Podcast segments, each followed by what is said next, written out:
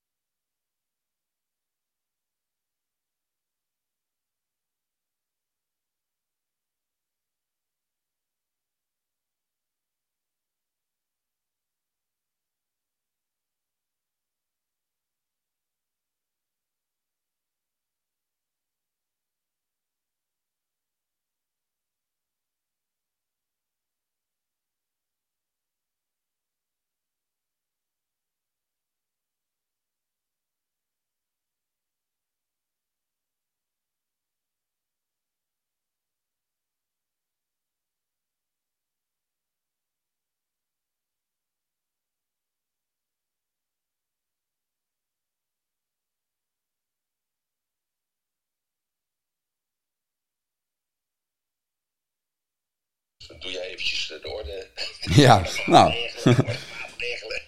handhaven. Goedemorgen allemaal. Eh, nou ja, jullie hebben al vast in de gaten welke kant we op gaan. Hè? We hebben vandaag een mooi onderwerp, verantwoordelijkheid van jonge kinderen. Dus, eh, en dan met name gericht, ja, toch ook wel richting de ouders. Ehm, Kijk, voor, voor jonge kinderen, denk ik toch? Mariska, is het van jonge kinderen of voor jonge ja, ik dacht ook voor, maar Ja, het is voor. Ja, voor nog niet zelf beslissen, ja. ja. Exact, goed. Oké, goed. Nou, dat is al een hele verstandige opmerking. Ja. en eh, nou ja, we gaan ook straks even dus op, eh, op Saga vraag eh, terugkomen. Eh, Maar mocht je nou dit onderwerp aanspreken en ja, we hebben dat nieuwe format dat je dus eh, uitgenodigd wordt bij deze om eh, op het podium te komen. En dan kun je ten alle tijden eh, ja, eh, mee eh, in de gesprek gaan met ons over dit mooie onderwerp. Dus eh, Laat je niks tegenhouden. Klik op de hand en dan eh, zetten wij op het podium. En dan kun je vanzelf, tenminste, dan kun je meepraten in het gesprek. En Emiel, eh, ja, ik zou zeggen, laten we eerst eh, het antwoord, laten we daarna gaan luisteren. Kijk, ik zou eerst eigenlijk nog willen vragen of er iets meer mensen op het podium willen komen.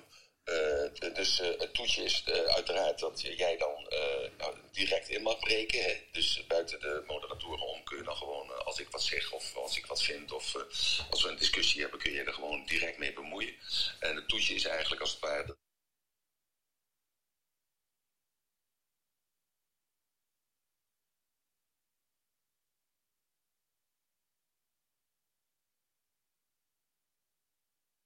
bent erbij af en toe, of elke dag of vaak.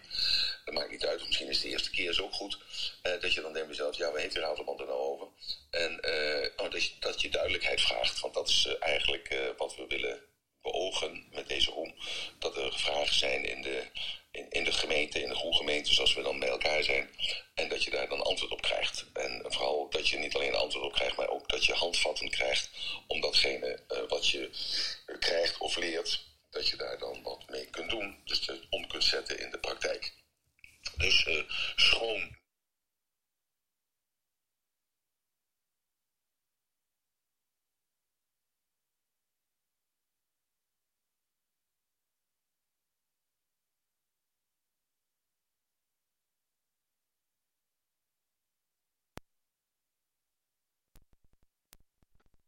in dat gebied. En dat gebied is dan uh, vandaag uh, het podium van deze room.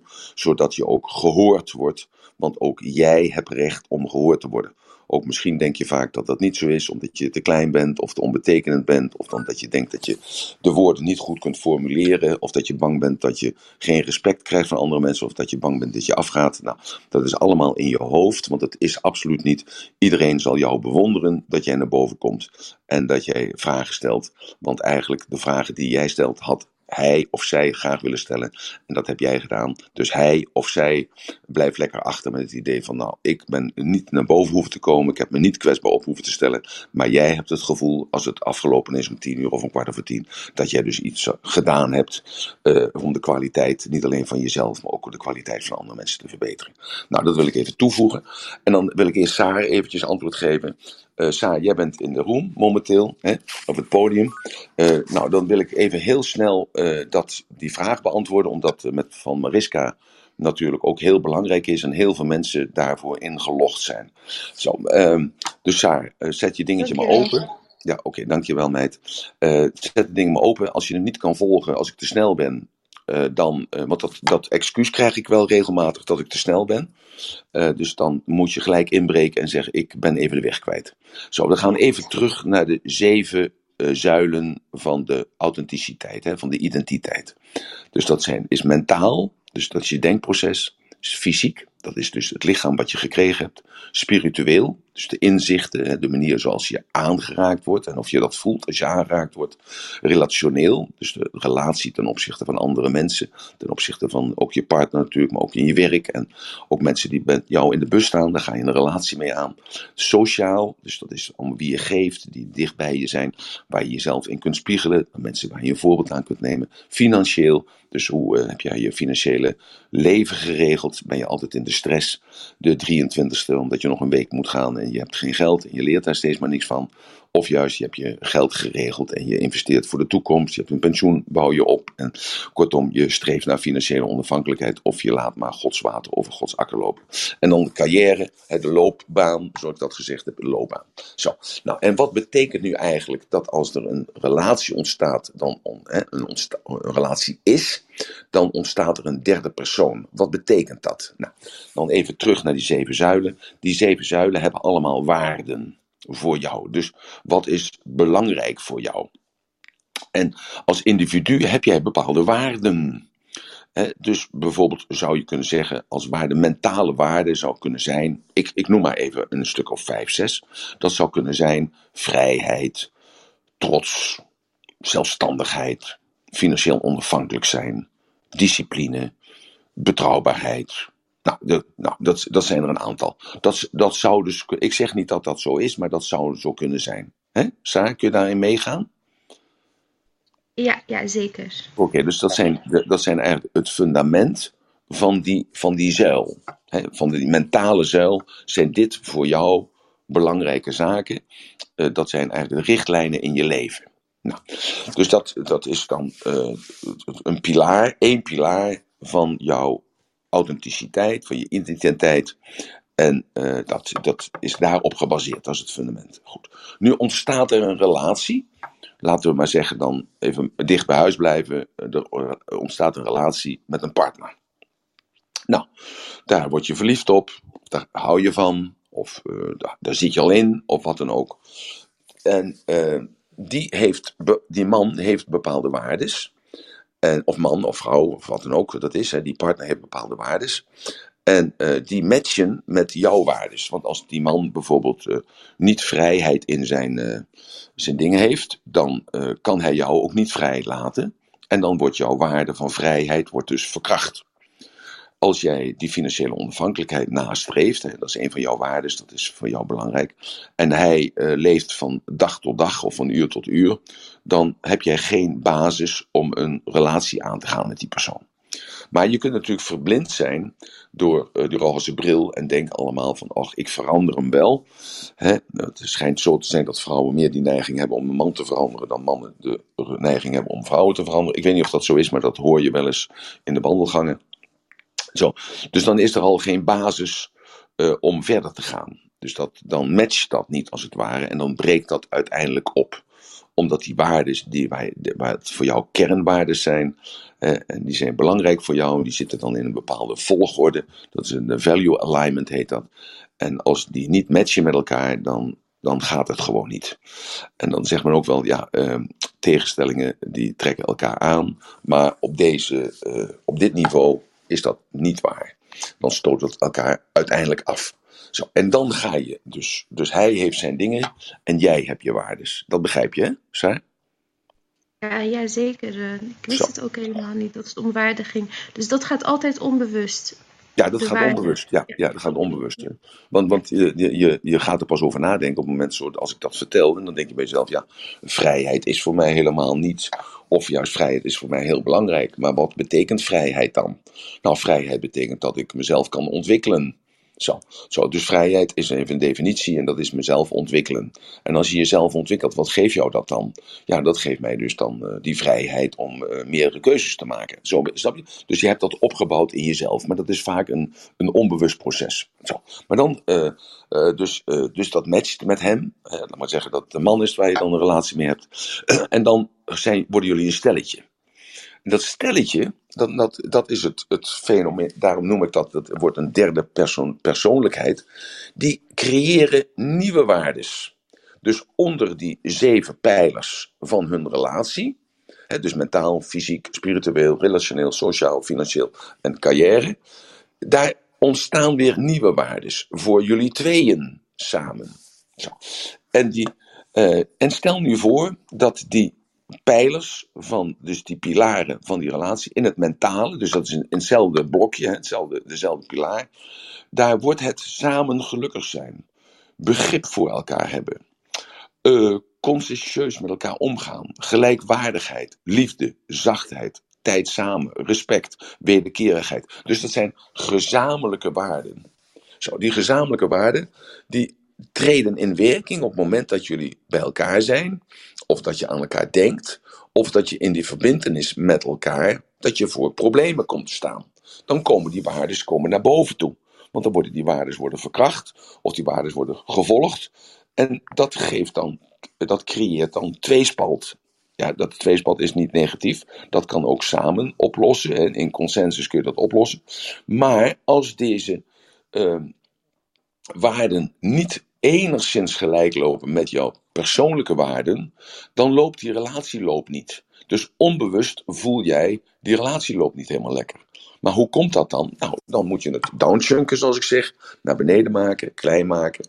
En dan ga je dus aan die waarden, ga je je eigen waarden opschrijven. Je gaat de waarden vragen aan hem van, god, als wij samen zijn, wat geldt nu eigenlijk voor ons samen? En wat geldt nou? Nou, en dan zegt hij, nou ja, gewoon gelukkig zijn. Ja, dan, dan weet wel mee eens. Nou goed, en begrip hebben voor elkaar. Oh ja, zeg jij. En het, ja, je moet ook uh, gelijkwaardigheid hebben. Ja, natuurlijk, zegt hij. Zo, zo, dus zo formeer je dat. Zo, dus dat, wordt een der, dat betekent dat dat een derde persoonlijkheid wordt. Dus de duidelijkheid moet zijn voor jouzelf. Waar is de overlap? Dus de overlap. Welke waarden heb jij persoonlijk? En welke waarden heeft het ja, de, groep, hè, dus de groep, dus het partnerschap. Dus hè, waar zit de overlap? Lopen die een beetje gelijk? Ja of nee? Zo. Zo ja, dan slaagt die derde persoon. Kun je je daar niet in vinden? Hè? Vroeger zei mijn moeder bijvoorbeeld twee geloven op een kussen, daar slaapt de duivel tussen. Uh, ja, dan, dan is er, uh, als er één verschil in zit, bijvoorbeeld die persoon die wil zondags naar de kerk en jij bent atheïst, of omgekeerd. Dan, uh, als er dan andere waarden tegenover staan, dan heb jij dat respect en dan heb je dat, die tolerantie en dan begrip ook dat hij dat doet. Maar dat is dus dan zijn ding en niet jullie ding.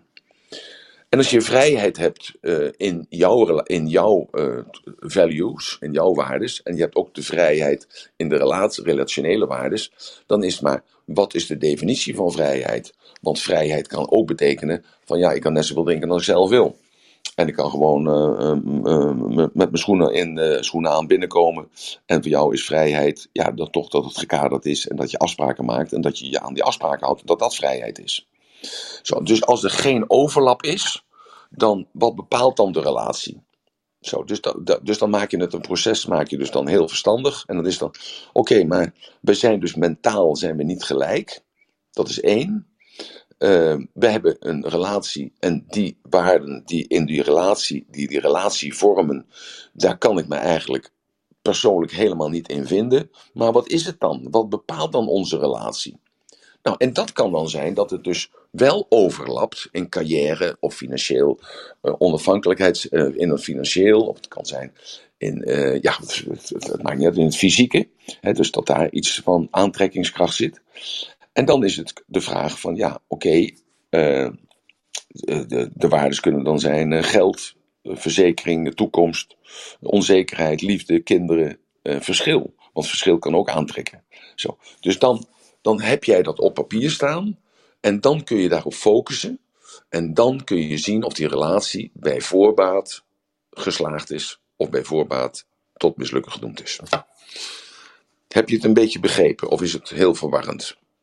Nee, nee, ik heb het wel begrepen. En is het ook uh, zo dat het bij vriendschap hetzelfde werkt? Ja, bij vriendschap is het hetzelfde. Daarom zijn in je, de ontwikkeling raak je vrienden kwijt en komen daar ander soort vrienden voor terug omdat die ontwikkeling geven nieuwe inzichten. En die nieuwe inzichten zijn andere denkpatronen. En op een zeker moment heb je hem of haar niks meer te melden. Want hij zit op een andere afdeling. Daarom hoor je mij vaak ook zeggen: we praten niet over racisme. We praten niet over politiek en we praten niet over godsdienst. Dat is heel moeilijk, omdat dat basiswaarden zijn die zo uh, fundamenteel zijn dat die eigenlijk niet te veranderen zijn bij mensen. Dus dat, zijn, dat, dat is zijn uh, weer een, een andere soort waarden. Dat zijn de kernwaarden. En die, die, uh, die zijn gekoppeld aan dogma's en dergelijke.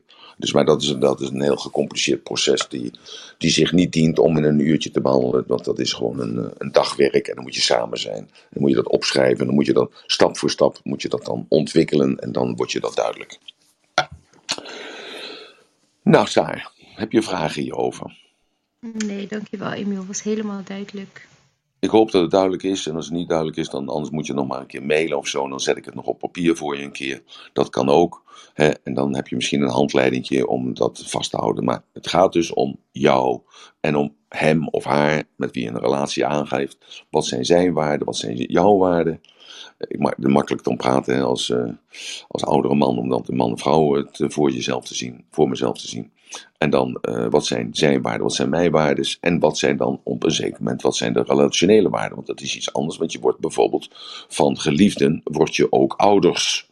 Ja, dus dan begrijp je ook dat de, ja, het belang van het kindje komt dan ergens in die waarden naar boven. En komt dat, is dat, staat dat bovenaan of staat dat onderaan? Dus, maar daar zijn we het zo direct over hebben met Mariska. Want dat is, Eigenlijk is een verstandshuwelijk niet zo slecht. Het verstandshuwelijk. Uh, basis daarom, op basis. Ja, exact. Ja, maar dat is, je, je, bent een heel intelligente meid. exact. En daarom zijn gearrangeerde huwelijken zijn ook een garantie uh, voor een lange relatie. Omdat daar de, de genegenheid of het westerse denken wat dat betreft, dus het verliefd zijn, het houden van, ja, dat is een illusie. En, maar dat, alles is een illusie. Hè? Het leven is ook een illusie. Want dat zijn allemaal metaforen waar we in leven. Uh, dus alles is een illusie. Maar dus de liefde, het houden van, is ook een illusie. Want namelijk als je het uitkleedt op dit niveau, verstandelijk nakijkt, dan zie je dus wat houden van eigenlijk is. Dat zijn dus dat in de derde persoonlijkheid er gelijke waarden zijn. En, uh, ja, en daar voel jij je goed bij. Want zo is het gewoon. Het, het, het, gevoel is een etiket op lichamelijke sensatie. En dat gevoel ontstaat. Hè, er zijn maar twee gevoelens, even grofweg. Dat is pijn of plezier. Dus je voelt een. En, en de twijfel is dus dat wat in je buik dan. Tenminste, bij mij is dat dan zoals de twijfel is. Dat, dat, dat is een beetje zo'n leeg gevoel in mijn maag. En dat draait dan. En dan, eh, dan weet ik niet of linksaf of rechtsaf moet. Nou ja, goed. En mijn basisovertuiging is beter een verkeerde beslissing dan geen beslissing. Dus ik knip. Ik knip. Als je goed luistert, dan hoor je mij elke keer zeggen: ik knip. Dus ik knip. Bij twijfel niet inhalen. Dat is ook een basisovertuiging. En dan knip ik. Dan knip ik. Uh, of iemand anders knipt. Zo, zo zit het verhaal in elkaar. Heel simpel. Je moet het dus heel simplistisch voor jezelf maken. Want het is ook heel simplistisch. Heb ik je vraag beantwoord, Sarah? En, heb, ja, helemaal. En kun je er wat mee? Ja, zeker. Ja, dus oké. Okay, nou, dat is belangrijk. Goed, dan gaan we, dan hoop ik dat andere personen dat ook hebben. Dan gaan we nu even naar Mariska. Ik word gebeld, ik moet eventjes, uh, dat had ik niet gepland. Uh, even kijken wie dat is. Jongens, sorry allemaal dat ik dat niet goed maar Wacht even, ja. Goedendag, zijn voor de quizcast. Oké, okay, dan komt er, zet je het af. Uh, kunnen we achterom of kunnen we hier maar doen? hier. Eventjes uh, gemute. Hij komt er zo wel weer bij. Um, Mariska, kan jij misschien anders wat vertellen over uh, jouw vraag? Nou, ik had um, niet zozeer een vraag. Ik vond het meer een constatering wat ik dus eigenlijk met Emil had. Um, eigenlijk vanuit het onderwijs zelf. Dat ik zelf ervaar dat um, er ergens, ik, ik kan niet precies aangeven waar, maar dat er een verschuiving heeft plaatsgevonden. ja, misschien een maatschappelijke verschuiving. Uh, waar er bepaalde dingen gebeurd zijn. Uh, en die zijn doorgetrokken naar het onderwijs. Waarin, um, ja, als ik dan kijk, bijvoorbeeld ouders, uh, toch ja, een schuldige willen aanwijzen. En dat vaak toch richting school dan, ja, school wordt dan aangewezen als de schuldige. Um, waar Emiel en ik het erover hadden van ja, volgens mij ligt die verantwoordelijkheid in eerste instantie bij jongeren. Of niet bij jongeren, bij de ouders. En uh, school is gewoon um, ja, een, een, een, aanvulling op dat wat ouders al doen. Uh, nou ja, en wat, wat Emiel zelf al zei over de zeven zuilen, um, die staan eigenlijk niet los van dit hele verhaal, zeg maar. Uh, gisteren hoorde ik dat het ging over um, de dynamiek in, in groepsverband. En um, ik vond het heel mooi hoe Roelof uh, daar een voorbeeld in gaf. Hoe hij ja, zich zeg maar, voelde in een groep. Uh, alles kan je weer terugleiden naar zeg maar, uh, nou ja, het kind, de opvoeding. En hoe belangrijk dat is. En um, nou ja, Emiel, je bent er weer. Ja. um, ik vond het wel mooi wat je eigenlijk gisteren ook aangaf bij je voorbereiding op, op zeg maar, de, of de aankondiging zeg maar, voor vandaag. Dat jij aangaf van um, sowieso uh, hoe jij als ouder je eerste kind uh, opgevoed hebt. En, nou ja, de laatste. Ja, maar het verschil daarin. Dus, ja, er zit natuurlijk ook 45 jaar tussen. Mm. En ja, in die 45 jaar zijn natuurlijk ook de, um, de, de, de, denkbeelden of de inzichten zijn natuurlijk veranderd. En je krijgt natuurlijk ook ervaring. En je ziet natuurlijk ook wat, wel, wat wel werkt en wat niet werkt. En ik kan natuurlijk nu terugkijken naar bepaalde zaadjes die ik geplant heb 45 jaar geleden. En hoe wij, dus mijn, mijn vrouw, mijn toenmalige vrouw en ik, dat deden. En ja, daarna heb ik dan nog twee moeders gehad, geloof ik. Even denken, ja, Moon en, en Sil, ja. En daarna dan nog één moeder, dus de, dat mijn, dus mijn surrogaatmoeder, zeg maar, of de draagmoeder, hoe je dat ook zeggen wilt. En... Ehm, ja, dus daar hebben we andere afspraken mee gemaakt. Dus natuurlijk zit je ook in een proces van verandering. En, en inzichten natuurlijk, anders dan hebben die veranderingen geen, eh, geen, geen zin. Eh, maar waar jij het over hebt eigenlijk, is eh, dat er ook heel veel culturele verschillen zijn ontstaan eigenlijk. Want je kijkt naar de jaren 70, jaren 60, 70, dan zie je dus duidelijk dat daar de christelijke norm nog de norm is van de Nederlandse maatschappij. En uh, toen was de, de kreet van het CDA, was, uh, het CDA bestond toen nog uit de KVP en de Antirevolutionaire Partij en de CAU en nog wat andere christelijke toestanden. En toen was gezin de hoek van de samenleving. En dat is een, een basisovertuiging. Hè? Het gezin is de hoek van de samenleving. En die, ja, die overtuiging eigenlijk als het ware, die, die wordt vandaag de dag, tenminste zoals ik dat dan bekijk, een beetje ter discussie geroepen. En uh, die wordt eigenlijk niet meer geleefd. En dus ook uh, de samenleving is daar niet meer op gericht. En uh, ik denk, ik ben veel in Amerika geweest. En ik matig mij uh, de conclusie aan dat al datgene wat in Amerika gebeurt vandaag, dat is binnen 20 jaar is dat gemeengoed in Nederland. dat heeft een, een aantal oorzaken. Uh, een van de oorzaken is dat wij natuurlijk uh, in de slipstream van Amerika meegaan. Kijken naar producten, kijken naar taal en dergelijke. En uh, ja, dat, dat we dat dus overnemen. En ja, dat, dat is denk ik, dat staat haaks, zonder een waardeoordeel te geven, staat haaks op de overtuiging van de gezin is de hoek van de samenleving. En dat, dat heeft een hele culturele verandering heeft aan grondslag. Want als we kijken de laatste 50 jaar, je hoort mij wel eens vaker zeggen van uh, ja, cultuur is niet een proces van de ene dag op de andere dag. Daarom heb ik het wel eens over Nederlanders die dan dus drie of vier generaties dan al in Friesland wonen. Dat zijn, is dan de, de Nederlander die die culturele waarden, want dat zijn ook weer waarden, heeft uh, en leeft. En van daaruit nog steeds in dat gezin is de hoek van de samenleving zit. En dat is de, de discussie eigenlijk waar we het over hebben. Want als je dus eh, de basiswaarden hebt, of de overtuiging hebt, gezin is de hoek van de samenleving, dan weet je dus als ouders waar je staat. Dan weet je als ouders wat je moet doen. En uh, dat kind plukt daar dan de vruchten van. En heb je niet die overtuiging van de gezin is de hoek van de samenleving, ja, dan uh, delegeer je dat ook naar de straat. En de straat is niet de buurjongen, maar dat is dan de politie en dat is de leraar. En dat is dus iets cultureels. En dat is eigenlijk even heel snel uh, een antwoord op uh, een van de vragen die je stelde. En dat maakt het natuurlijk ook gelijk uh, heel moeilijk, omdat je daardoor bepaalde mensen op de tenen trapt.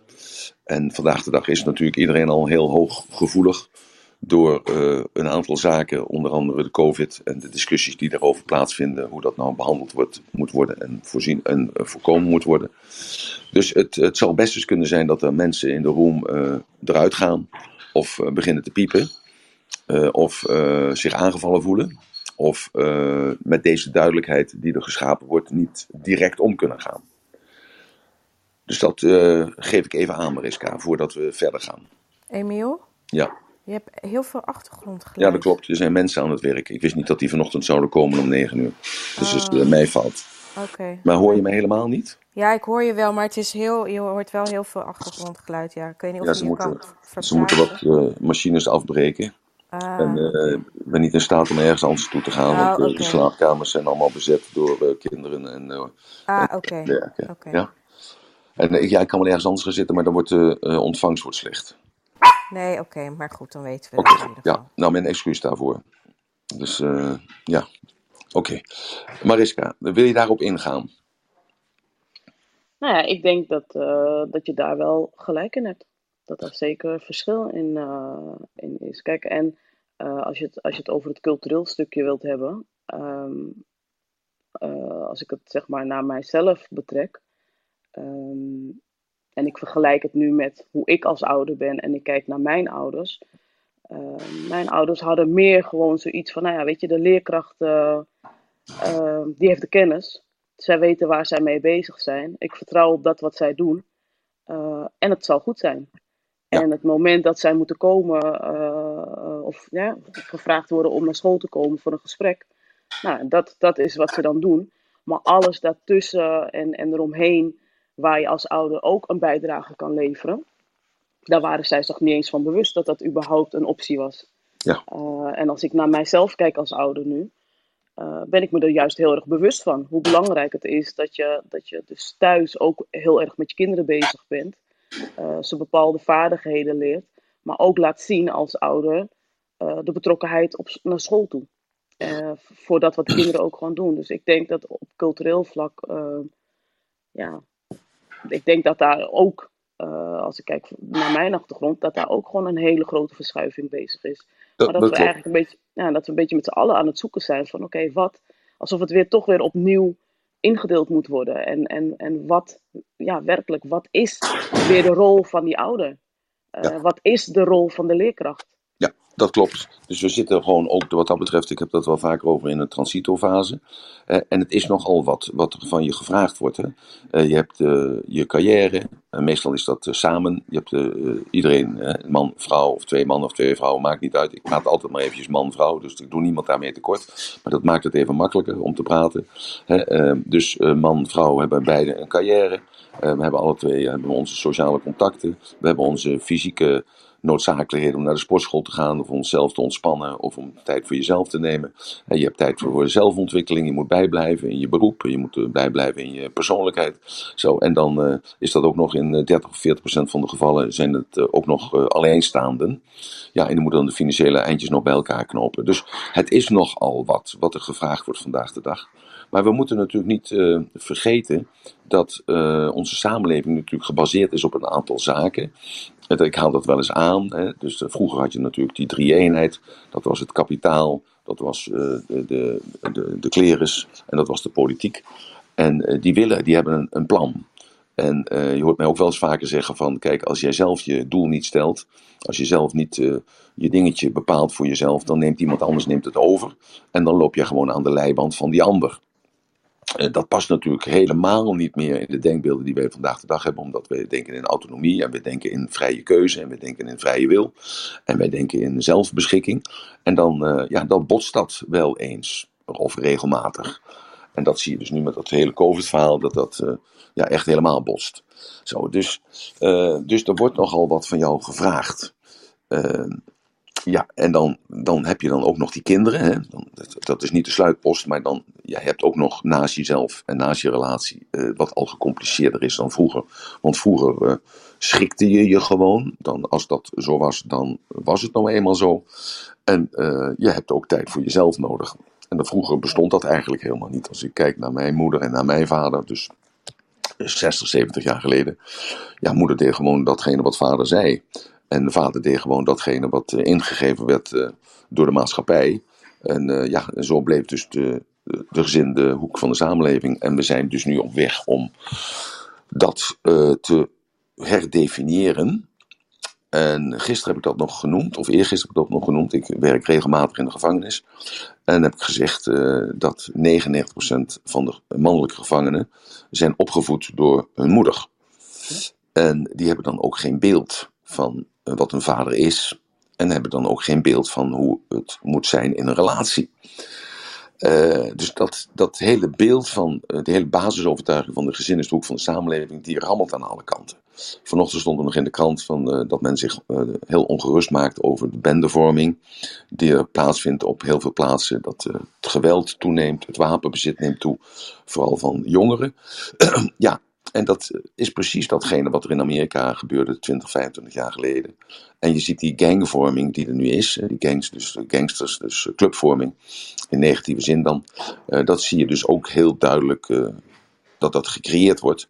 En dat, dat zie je ook in de gevangenis, want die jongens zoeken elkaar op. En ja, die komen als ze in de gevangenis komen, worden ze niet gestraft, maar ze zitten dan op de hogeschool van de misdaad. En ja, dus dat is ook niet het antwoord. Ja, wat het antwoord dan wel moet zijn, dat weet ik natuurlijk niet. Maar tenminste op dit moment niet. En misschien weet ik het antwoord wel, maar is daar de maatschappij nog niet klaar voor. En als de maatschappij er nog niet klaar voor is, ja, dan wordt het niet geaccepteerd. En moet je dus door die, door die tijd van weerstand, die tijd van aanpassing, uh, moet je doorheen. En in de tussentijd moet je dan die prijs betalen van, uh, ja, van kinderen die de boot missen. en dus dat zijn de volwassenen van morgen. En dat die beelden hebben, overtuigingen hebben die niet passen in een maatschappij zoals jij en ik onze kinderen graag in wil zien opvoeden. Ja, maar wat ik, wat ik zeg maar ook heel erg zie gebeuren is dat zeg maar Ehm, je merkte het ook, hè, op het moment dat corona echt ehm, ja, een, een groot beeld innam van alles en waardoor kinderen niet meer naar school konden. Een van de eerste dingen wat ik in mijn omgeving vooral hoorde, was de achterstanden die kinderen zouden oplopen. Uh, en ik merk dat um, het gaat vooral vaak over het leerproces van kinderen. En wat ik vaak mis in mijn, hè, op plekken waar ik les geef, is vooral dat emotionele stuk. Ja. Um, echt het, het, het individu zelf, het kind. Hè? Dat is eigenlijk ook de zeven zuilen waar jij het dan zeg maar steeds over gehad hebt. Um, dat, daar, dat daar vooral aandacht aan gegeven wordt. Dat er vooral uh, gekeken wordt naar um, ja, de emotionele competenties van het kind zelf. Ja, maar um, kijk, het hechten, uh, dat moet natuurlijk, uh, dat moeten de ouders doen. Hè? Klopt. Dus daar begint het proces natuurlijk al mee. En als jij natuurlijk een hele drukke baan hebt en je zit dus in die ratrace, redrace, en je bent uh, met alle beste uh, intenties, ben je afgestudeerd arts of afgestudeerd advocaat of afgestudeerde bakker of zo. Het maakt allemaal niet uit wat voor een vak het ook is. Of ICT'er. Ja, en je bent uh, die stap ingegaan. Ik heb dus ook een aantal dochters die ook beslissingen nemen. Ik heb bijvoorbeeld nu net gehoord van mijn ene dochter dat ze van haar man is afgegaan omdat hij geen kinderen wil. Want hij heeft carrière bovenaan de lijst staan. En hij vindt gewoon dat er geen plaats voor kinderen is. En hij houdt ook niet van kinderen, dus hij wil geen kinderen. En dat, dat is die waardeverschuiving die er dan is, wat ik net uitgelegd heb aan Saar. Dat, uh, ja, dat zij besloten heeft om uit die relatie te stappen. Zo, dus, uh, en hoe zij dat dan ziet, ik heb haar nagevraagd, hoe, hoe zie je de toekomst dan? En die heeft ze mij dus heel duidelijk geschetst. Dat zij zegt, ja papa, ik wil gewoon kinderen hebben en ik wil er gewoon voor kinderen zijn. En wat wij de afgelopen jaren hebben gedaan, is toch dat we een stukje financiële onafhankelijkheid opgebouwd hebben. Alleen hij, hij vindt het gewoon niet leuk, hij vindt het gewoon niet fijn. En ik wil het gewoon beter doen als dat dat jij en mama het gedaan hebben. Ik wil het ook laten zien. Zo. Dus een, een, een soort, uh, ja, wie de goed mag of een soort, uh, maar wel bewust ergens voor kiezen. En heel veel mensen kiezen natuurlijk ergens niet bewust voor, laten zich maar leiden door de baan van de dag. Ja, en dat is een ander gevolg als dat je dus zegt van ik wil die kant op. Dan wil niet zeggen dat je dat dan bereikt. En wil niet zeggen dat je daar de vruchten van plukt. Maar dan heb je in ieder geval de illusie dat je er iets over te zeggen hebt gehad. Dus dat even over dat emotionele. Uh, daar zie je dus al dat als er dus een bewuste keuze gemaakt wordt. Uh, ja, en dat, dat, ja ik, ik hou niet zo van dat consensusverhaal. We doen uh, maar een, papa-dag en een mama-dag. En uh, dan kunnen papa kan zijn carrière voortzetten en mama kan haar carrière voortzetten. En dan is dat kind is eigenlijk het sluitstuk. En dan kom je op energetisch niveau. Dat voelt een kind. Dat, dat voelt een kind. En uh, als een kind dat voelt, dan kan dat kind zich niet hechten, want het is niet veilig. En als die emotionaliteit dus niet ja, die ontstaat vanuit dat hechting. Vanuit dat uh, moeder-dochterprincipe, vader-moeder-dochterprincipe. Maar de vader heeft gewoon nog eenmaal een andere functie in dat verhaal. Dus je moet het gewoon heel koud bekijken als functionaliteit. Wat is de functie van een vrouw? Wat is de functie van een, uh, van een man? Ja, en daar, daar begint de, de ellende al. Als een vrouw denkt dat ze een man is, en een man denkt uh, dat, uh, dat, dat hij een vrouw is, ja, dan, uh, ja, dan, heb je het al. Dus laten we deze discussie maar eens voeren, Mariska. Of discussie, ik denk dat wij het in principe met, met elkaar eens zijn. Maar zodat het duidelijk wordt voor mensen uh, onder in de rom. En wat dan de oplossing is, hè? want daar moeten we natuurlijk naartoe. Nou ja, ik denk, wij hebben een beetje aangegeven hoe wij het zien. Ik ben wel benieuwd wat de mensen op, uh, op het podium, uh, wat hun, hun idee daarachter is. Ik zou er graag op willen reageren. Mijn naam is Robert. Uh, kan dat, uh, Emiel? Ja, dat mag, Robert. Dankjewel. Uh, dankjewel. Um, ja, weet je, kindjes, hè. Um, in de tijd van corona hoorde je dan in één keer, ja, de asiels lopen leeg, want er worden overal hondjes vandaan gehaald en katten. Want um, ja, er zijn toch wel heel veel mensen die in één keer denken van, wij willen wel een huisdier, want we kunnen het huis niet uit. en we zijn opgesloten. En daarbij blijkt het huisdier ook nog allerlei andere functies te kunnen hebben. Niet alleen van de gezelligheid en de geborgenheid van het gezin. Um, maar er is ook een, iets om voor te zorgen. Je, je, je, staat in het leven ook om er voor anderen te zijn. Iedereen doet het op zijn eigen manier, denk ik. En er zijn dus kennelijk heel veel mensen en die vinden het heel fijn om voor een dier te zorgen. Nou is het een rare vergelijking hoor. Maar het zorgen voor een dier is vanzelfsprekend. Als je een hondje neemt, nou, dan zorg je ervoor. Het mag niet in een hete auto zitten, want dan komen de buren of dan komen vreemden en die gaan het hondje bevrijden voor je. Ehm, maar als je dan de vergelijking maakt naar een kindje, dan wordt het opeens veel ingewikkelder. Kijk, voor, een hondje moet je er zijn en die moet je eten geven, die moet je uitlaten. Maar ja, dat kindje, ja, dat mag je wel uitbesteden aan een ander. En daar mag het kindje dan wel opgroeien. Dat mag een huishoudster zijn of dat mag een kinderopvang zijn. En dan kom je aan dat stuk toe wat je net zei. Ehm, je kan werken en het kindje neem je ernaast. Dat werkt dus kennelijk heel anders dan met een huisdier. Of nou een pakiet is, of een hondje, of een, of poes. En zeker als jonge beestjes zijn, hè, dan zijn die mensen de hele dag ervoor thuis. En dat is dus iets wat ik niet begrijp. En ik kan dat alleen maar verklaren uh, door te kijken naar wat mensen belangrijk vinden op het moment dat zij kiezen voor een kindje. En je, het gaat vandaag over verantwoordelijkheid van jonge kinderen. En volgens mij beseffen heel veel mensen niet dat een kindje nog veel meer dan een beest, dan een huisdier, alle aandacht van je vraagt, omdat het een voortzetting is van jouw genen in de tijd. Het is een voortzetting van wie jij bent in de tijd. En jij kan daar alles aan doen om het kindje goed op de wereld te zetten. En je kan het kindje ook op laten voeden door een ander. Ja, weet je, en dan uh, krijgt het kindje niet mee wat van jou is. En als het dan een jaartje of uh, nou, 16, 17, 18 is, dan is het vervreemd. En dan krijg je dat de, het gezin niet eens meer een hoeksteen van de samenleving kan zijn. Want dan zou je moeten definiëren wat een gezin is. En volgens mij is dat dan geen gezin meer. dat zijn gewoon individuen die bij elkaar zijn. Het is van elkaar vervreemd.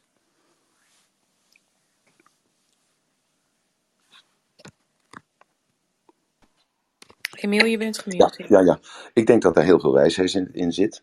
Uh, dus je moet je afvragen, wat is de functie, hè, dus even, wat is de functie van de mens dat hij op, de, op deze aarde is? Dus geef daar eerst maar eens antwoord op, hè, voor jezelf. Want waarom ben je op deze wereld? En uh, kijk, voor dieren weten we dat.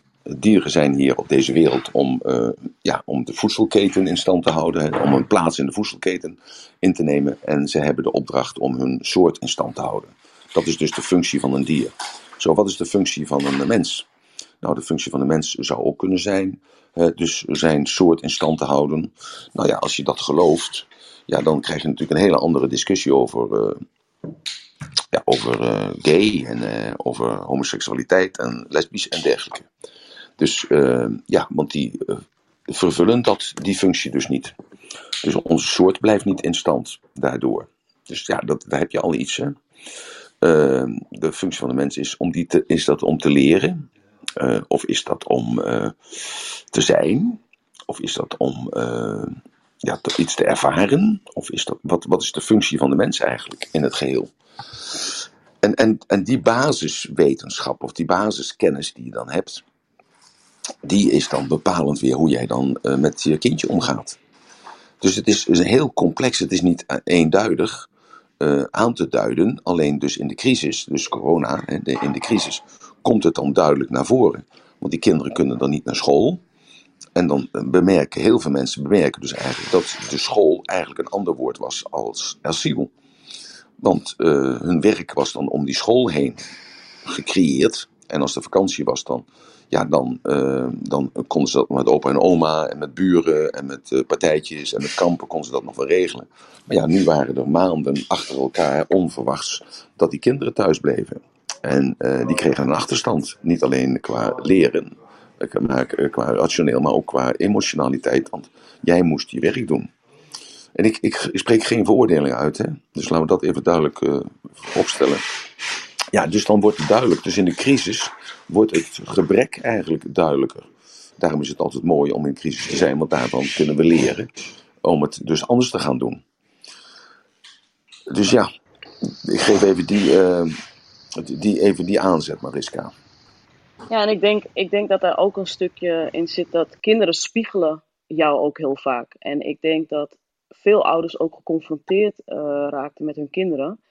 Um, die hebben heel veel teruggegeven eigenlijk ook uh, aan de ouders. Wat misschien niet helemaal goed was. En wat Emiel zegt, hè, ja, als jij normaal gesproken in je normale patroon zit van werken uh, na werk, heb je activiteiten wat je doet. Je, je hebt heel veel dingen waar je eigenlijk even kon uitladen. Of ontladen bedoel ik eigenlijk. En vervolgens weer je gezin terug in kan stappen. Nou, de kinderen gaan naar bed, volgende dag weer naar school. En nu was je gewoon ja, zoveel uren op een dag met je kinderen. En uh, ik denk dat veel ouders ook ontdekt hebben waar bepaalde nou ja, mankementen, moet ik het zo noemen, uh, toch wel zitten. Dus die kinderen die spiegelden heel erg ook, denk ik. En ik denk dat je dat met een dier veel minder zou hebben. Ik, hoor, ik heb gehoord dat dieren ook kunnen spiegelen, maar niet in de mate zoals kinderen dat uh, kunnen doen. Nou, dieren spiegelen ook, klopt. En wij spiegelen die dieren ook. Maar verandering roept altijd weerstand op. En dat is de eerste trap uh, om, om het anders te gaan doen. Dus dat is van, ja, dit wil ik niet. Nou, en de, de ene mens is natuurlijk meer flexibel dan de ander. En dat is je dan gegeven, of dat is je, heb je dan geleerd, of dat heb je door de ervaringen heb je dat opges opgestoken. En die veranderingen gaan natuurlijk heel snel. En kun jij dat nog als, als mens, kun je dat nog bijhouden? En, dan kom je dus weer op die, ja, dan kom je dus weer op die instroom van 100.000 mensen van andere, met andere cultuur en andere waarden die dan ook nog blijken hun waarden te vast te willen houden in deze maatschappij. Waardoor de ontvanger, hè, dus de, de, degene die deze mensen ontvangt, dan bij zichzelf denkt van ja, maar luister, je vlucht ergens vandaan omdat je het daar slecht hebt. Omdat je vervolgd wordt en omdat daar schijnbaar ja, het niet allemaal lekker loopt. Daar kom je dus naar een andere maatschappij met andere cultuur, met andere waarden. En dan blijf je nog in je eigen waarden hangen. En dat kunnen we dan ook nog begrijpen dat dat in de eerste generatie is, maar dat dat dan nog in de tweede, derde, vierde generatie is. En dat dat dan krampachtig vastgehouden wordt. Ja, dat geeft een, soort cultuurshock voor de bestaande uh, volkeren. En uh, dus het, voor, de gast, voor de gastheer, gastvrouw. En daar zit natuurlijk ook iets in. Dat, je, dat die assimilatie heel snel, te, misschien wel te snel gaat voor de normale man buiten de randgemeentes. En dat bedoel ik Den Haag, waar dus dan de politiek gemaakt wordt. Uh, goedemorgen Emiel. Ja, ik wil er inderdaad even op inspringen. Want inderdaad in het Rotterdamse zie je vaak dat in de klassen bij ons op school uh, er zoveel culturen bij elkaar zitten. En die hebben allemaal een andere achtergrond. Bij de een zijn de jongetjes de baas, bij de ander nou ja, wordt er niet omgekeken naar een gehandicapt kind. Want dat wordt daar gezien als een straf van God. Uh, we hebben dan ook wel weer kinderen, daar zijn ouders allebei advocaat en hebben geen tijd. Ja, zo'n school moet het ook allemaal maar zien te regelen. En dan zie je toch vaak ook wel bij, bij dat zij zoiets hebben van die, die opvoedkundige, dat opvoedkundige deel, dat moet ook bij de school gebeuren. Ja, ik vind dat ook een beetje lastig. Want dan denk ik, ja, wij krijgen ook gewoon de inspecteur op bezoek. En die, moet ook gewoon, uh, die gaat ook gewoon checken van, joh, uh, beheerst dat kind het alfabet wel? En, uh, dus ja, er zit dan ook, omdat je zoveel verschillende achtergronden hebt met andere waardes. je krijgt het haast niet bij elkaar gecombineerd. Nee. En daar komt dan natuurlijk bij dat de docent ook daar niet voor opgeleid is. Want die komt van de PABO af. En uh, ja, die krijgt eigenlijk ook lik op stuk. Ik, ik vergelijk het wel eens met de sergeant-major of met een politieagent. He, de politieagent doet het nooit goed, want hij bekeurt jou. En uh, hij komt op een bureau en hij krijgt van zijn baas op zijn kop dat hij zo weinig bekeuringen uitdeelt. dus met de sergeant-major ook. Die moet de opdracht uitvoeren van de kapitein. En hij krijgt op zijn kop van de soldaten dat die geen zin hebben om te veranderen. En tegelijkertijd krijgt de sergeant-major ook van de kapitein op zijn kop dat hij de veranderingen niet snel genoeg doorbrengt. Doorvoert. Dus, uh, maar wat wel gebeurt vandaag de dag, en dat heeft natuurlijk ook een, een stukje verantwoordelijkheid van de media, maar ik wil daar niet de schuld neerleggen hoor, laat me dat goed, uh, goed duidelijk zijn. Dat is dat de verschillen krijgen de aandacht. Hè? De verschillen krijgen de aandacht en daardoor de gelijkenissen dus niet. Want er gaat natuurlijk de meerderheid van onze samenleving loopt heel goed en loopt heel uh, op rolletjes. Wel met natuurlijk wel met haken en ogen, maar goed, die gaat, dat loopt toch allemaal. Dat worden allemaal nette belastingbetalende burgers. En uh, die arbeidsparticipatie die stijgt voortdurend. Dat moet ook, willen we ons uh, bruto nationaal product uh, willen we dat op peil houden. Dus mannen en vrouwen moeten gewoon harder werken. En dat, is, dat staat een beetje haaks op het verlangen van mensen in de maatschappij. Dus van de normale burger. Dus van Jan Modaal, zeg maar. Als dat woord nog gebruikt mag worden. Ja. Dus, en waar je aandacht aan geeft, dat, dat groeit natuurlijk.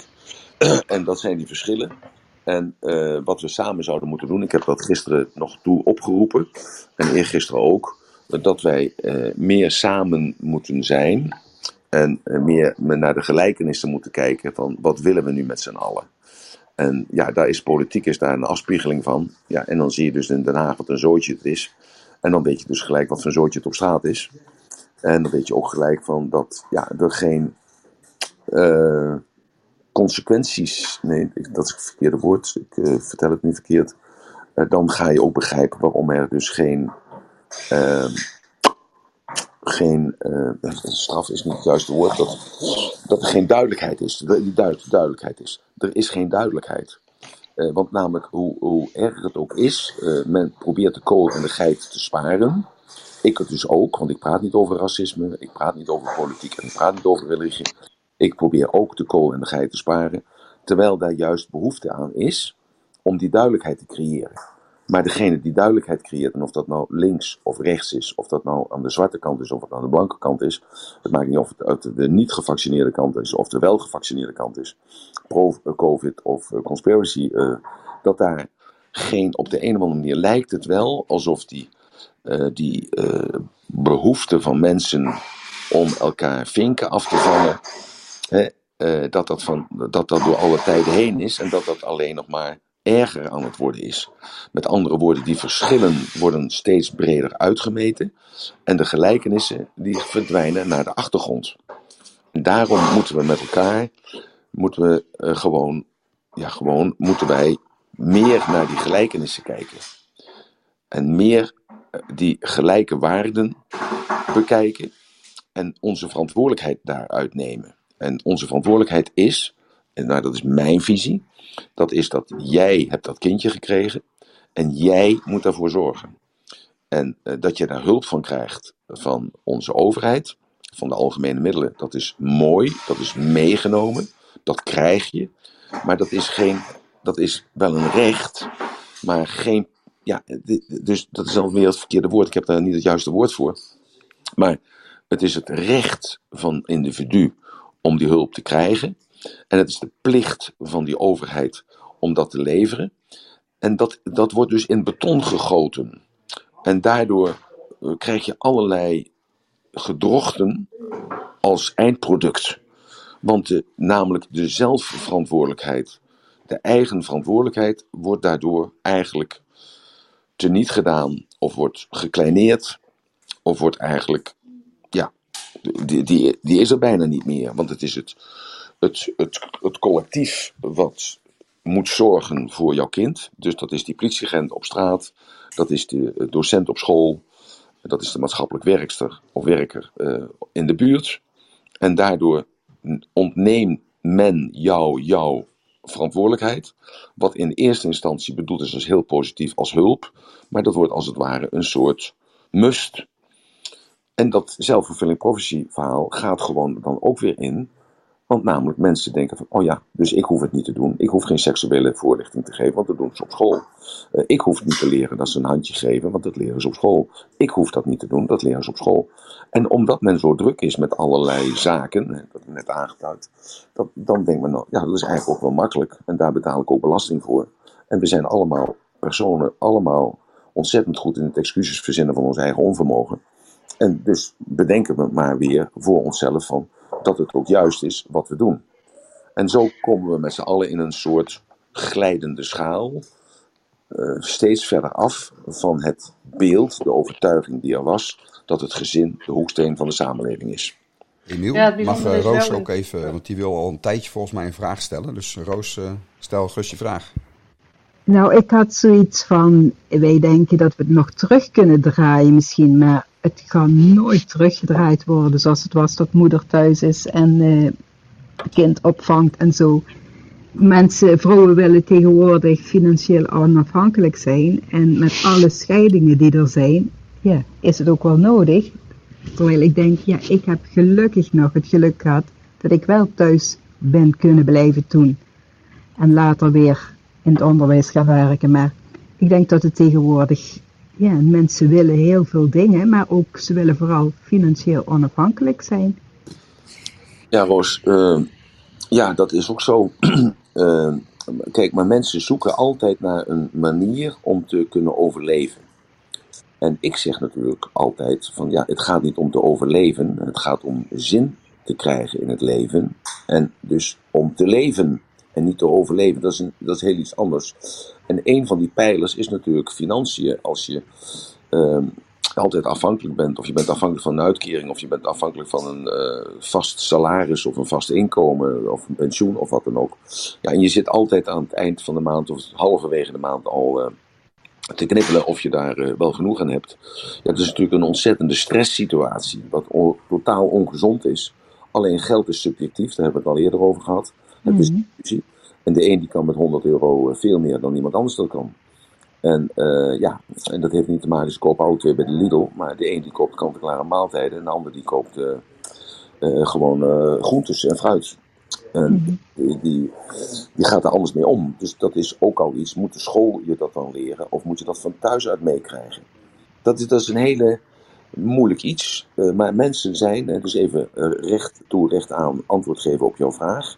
We kunnen het niet terugdraaien. Nee, we moeten het ook niet terugdraaien. Want we leven in een andere tijd, met andere waarden, andere normen. Mensen zoeken harmonie, mensen zoeken balans. En daarom zeg ik altijd, het gaat om de stabiliteit. Je moet die stabiliteit zoeken. En vanuit die stabiliteit kun je weer verder bouwen. Vanuit harmonie en balans kun je niet verder bouwen. Dat is uh, wishy-washy. Stabiliteit is een ander gevoel. Maar ik denk ook dat je samen met school kinderen ook opvoedt. Hè? Want als ik als juf voor de klas sta, hoe ik dat kind benader en zo, dat is al wat ik het kind leer. Hoe ik met hem omga. Als ik dan zie hoe ouders komen en dan uh, de school uit is de kleuterklas. En dat kind vraagt van ik wil afspreken en dat gaat niet, want moeder moet weet ik wat. Nou, dan wordt gewoon tegen de schenen geschopt. En dan denk ik, dat kind weet precies, bij die moeder kan ik dat en bij de juf kan ik dat niet. Dus eigenlijk leert school ook een heleboel respect aan kinderen. En ja, je voedt het kind samen op, denk ik, toch? Vanuit gewoon wie je bent. Ja, maar goed, we praten natuurlijk altijd vanuit onze eigen beleving. En wat, onze eigen waarneming, onze eigen illusie. En uh, dat maakt het ook zo moeilijk, hè? want jij ziet dat uh, op het schoolplein als jij je dochter of je kleindochter ophaalt. En jij maakt er dan gelijk ook van dat, dat het op andere scholen dan ook zo is. Of dat andere mensen dat dan ook zo doen. Uh, nee, maar... nee, niet iedereen natuurlijk. Ik ben ook leerkracht geweest 40 jaar, dus okay. ik heb een heleboel gezien. Ja, ja, ja. Maar uh, kijk, een leraar, leerkracht heeft ook haar privéleven. Die wil ook uh, s'avonds om vier of vijf uur naar huis. Want dan heeft ze ook haar haar uitdagingen weer met haar partner en met haar kinderen of zijn kinderen. Mm -hmm. Maar je ziet wel heel veel ontwikkelingen. En als je het nu eens van de positieve kant inschiet, dan uh, zie je bijvoorbeeld, en Mariska haalde dat me, eigenlijk meteen naar voren, hè, dat haar ouders uh, niet naar een oude avond gingen en uh, ja, dachten van, moet ik het huiswerk overhoren? Nou, dat is de taak van de juffrouw op school. En Mariska heeft daar een les van geleerd en zij doet dus wel actief mee op school. En dat zie je ook wel vandaag de dag dat die betrokkenheid van ouders vele malen ja. groter is dan één of twee generaties geleden. Dus het werkt wel. Dus uh, wat meneer Kals in de jaren zestig, dat was de, uh, de mammoetwet aannam. Dat was het allemaal, dat was ook een Amerikaans systeem. Hè, dat je door kon groeien en als je op de VMBO kwam, dan kon je uiteindelijk van daaruit ook naar de MAVO. En van de MAVO kon je naar de HAVO en van de HAVO kon je naar de VWO. En kon je alsnog naar het gymnasium. Of, nee, het gymnasium kon niet meer. Maar wel van de VWO kon je dan een HBO-diploma kopen, krijgen. En je kon ook naar de universiteit gaan. Dus dat, dat is allemaal gelukt. Uh, maar nu de uitvoering daarvan. En er zijn natuurlijk in elk systeem zijn er uitvallers. En de vraag is elke keer weer, ja, waar moeten wij nu op letten? Moeten we nu letten op uh, datgene wat goed loopt? Of moeten we letten op datgene wat niet goed loopt? Gemeten langs de maatlat van onze eigen waarden. Want we hebben natuurlijk allemaal een bepaald beeld, hoe het zou moeten zijn. En ja, daar mankeert nog wel eens wat aan. Ja, er zijn natuurlijk ouders die het hartstikke goed doen. En ja. leerkrachten die het hartstikke goed doen. Maar ook leerkrachten en ouders die het hartstikke fout doen. Ik bedoel, yes, het is yes. altijd zo. Maar dat is ook zo. En, maar ik, ik denk wel, als ik dan als uh, profaan dan lees dat iets van 15% van de jeugd uh, van school afkomt naar de uh, achtste groep en kunnen niet lezen. Komen analfabeet, ja, dus 12% geloof ik, als ik het goed heb, Roos. Misschien kun jij mij corrigeren erin, het juiste getal daaraan geven. Maar dan denk ik bij mezelf, hoe kan dat nou dat 12 tot 14% van de jeugd uh, het achtste jaar afkomt zonder dat hij kan lezen of kan schrijven? Dat, dat, dat vind ik natuurlijk wel even iets waarvan ik denk van ja, dit dit verwacht ik toch niet van ons systeem. Eh, weet je, kun je daar een antwoord op geven, Roos? Eh, wat het percentage is? Nee, heb ik geen idee van. Ik ben altijd in de kleuterklasse ook geweest, dus ik heb me daar ook niet zo mee bezig gehouden. Maar ik denk dat gewoon het onderwijs is ook veel anders geworden. Hè. Daardoor is het zicht op de enkele leerling minder geworden, terwijl ze denken dat het meer geworden is. Ja. De structuur Ja, is denk- anders geworden. Ja, maar ik denk ook dat het soms ook te maken heeft met de klassen. Als je kijkt hoe groot sommige klassen zijn, eh, dat is, begint vaak al bij de 30 en dan hoger. Eh, met alle andere problemen wat we net ook al besproken hebben. Alles bij elkaar maakt het gewoon ja, dat je individueel soms een kind toch kan missen. Al wil je dat niet. Het is gewoon soms heel veel wat er van een leerkracht verwacht wordt, wat er allemaal gedaan moet worden. Nou ja, ik denk dat dat een van de, ding, van de redenen ook zijn waardoor je dan toch, ja, dat, dat sommige kinderen er toch even doorheen glippen. Ja, en de reflex is, eh, Mariska, en de reflex is dat de school dan weer vraagt om extra geld, zodat zij extra personeel aan kunnen trekken. Eh, maar goed, dat personeel is er niet. Dat heeft de horeca vandaag de dag heeft daar ook last van. En de bouw heeft daar vandaag ook last van. Maar zo'n directeur moet wel de klus klaren. En of dat nou een horecatent is, of het is een, eh, bouwperceel wat eh, gebouwd moet worden, of een, een, hoofd, een, doos, een hoofd van de school. Ze moeten toch de boel klaren. Maar laten we dus van een andere kant inschieten. Laten we eens kijken van, stel nu voor dat wij nu hier met z'n allen, dat wij de baas zijn van Nederland. En stel nou voor dat wij dit als prioriteit nummer één stellen. En hoe zouden wij het dan aanpakken? Oh, zou ik een cursus geven aan ouders? Net zoals er een puppycursus is. Eh, hallo allemaal. Eh, een cursus voor ouders. Ik weet nog wel, toen ik mijn kinderen kreeg, dat ik echt dacht, mijn god, hoe moet ik dit doen? Hoe, het is, terwijl ik gewoon VWO heb gedaan. Ik heb eh, gestudeerd aan de universiteit, maar is mij nooit verteld, hoe moet je kinderen opvoeden? Hoe moet je ze waarde bijbrengen? Wat ik nu allemaal eigenlijk begin te leren, dat had ik toen heel graag willen weten. Bepaalde, ja, hoe je eh, dingen bijbrengt of zo. Nou ja, dat. Goed, Dat oké. zou, eh, ja. Dat- Dat is één. Eh, wat vinden jullie van het idee dat je een soort test moet doen eh, voordat je kinderen mag krijgen? Ja, daar ben ik het ook wel mee eens. Ja, nou, dat is, eh, nou nee, ik, eh, ik, ik gewoon een test dus tot eh, ouderschap. Eh, Nou ja, iedere gek kan gewoon een kind krijgen. Dat is toch absurd eigenlijk wel, toch? Ik vind dat wel, goedemorgen allemaal. Ik eh, vind dat wel heel erg ver, vergezocht, Emiel. ik zou dat niet zo zeggen. Wat ik, waar ik op in zou zetten is, eh, ik ben nu moeder van twee jonge kinderen van vijf en eh, drie. Ehm, en waar ik nu allemaal achter kom, is dat eh, opvoeden over mijzelf gaat. Niet zozeer over mijn kinderen.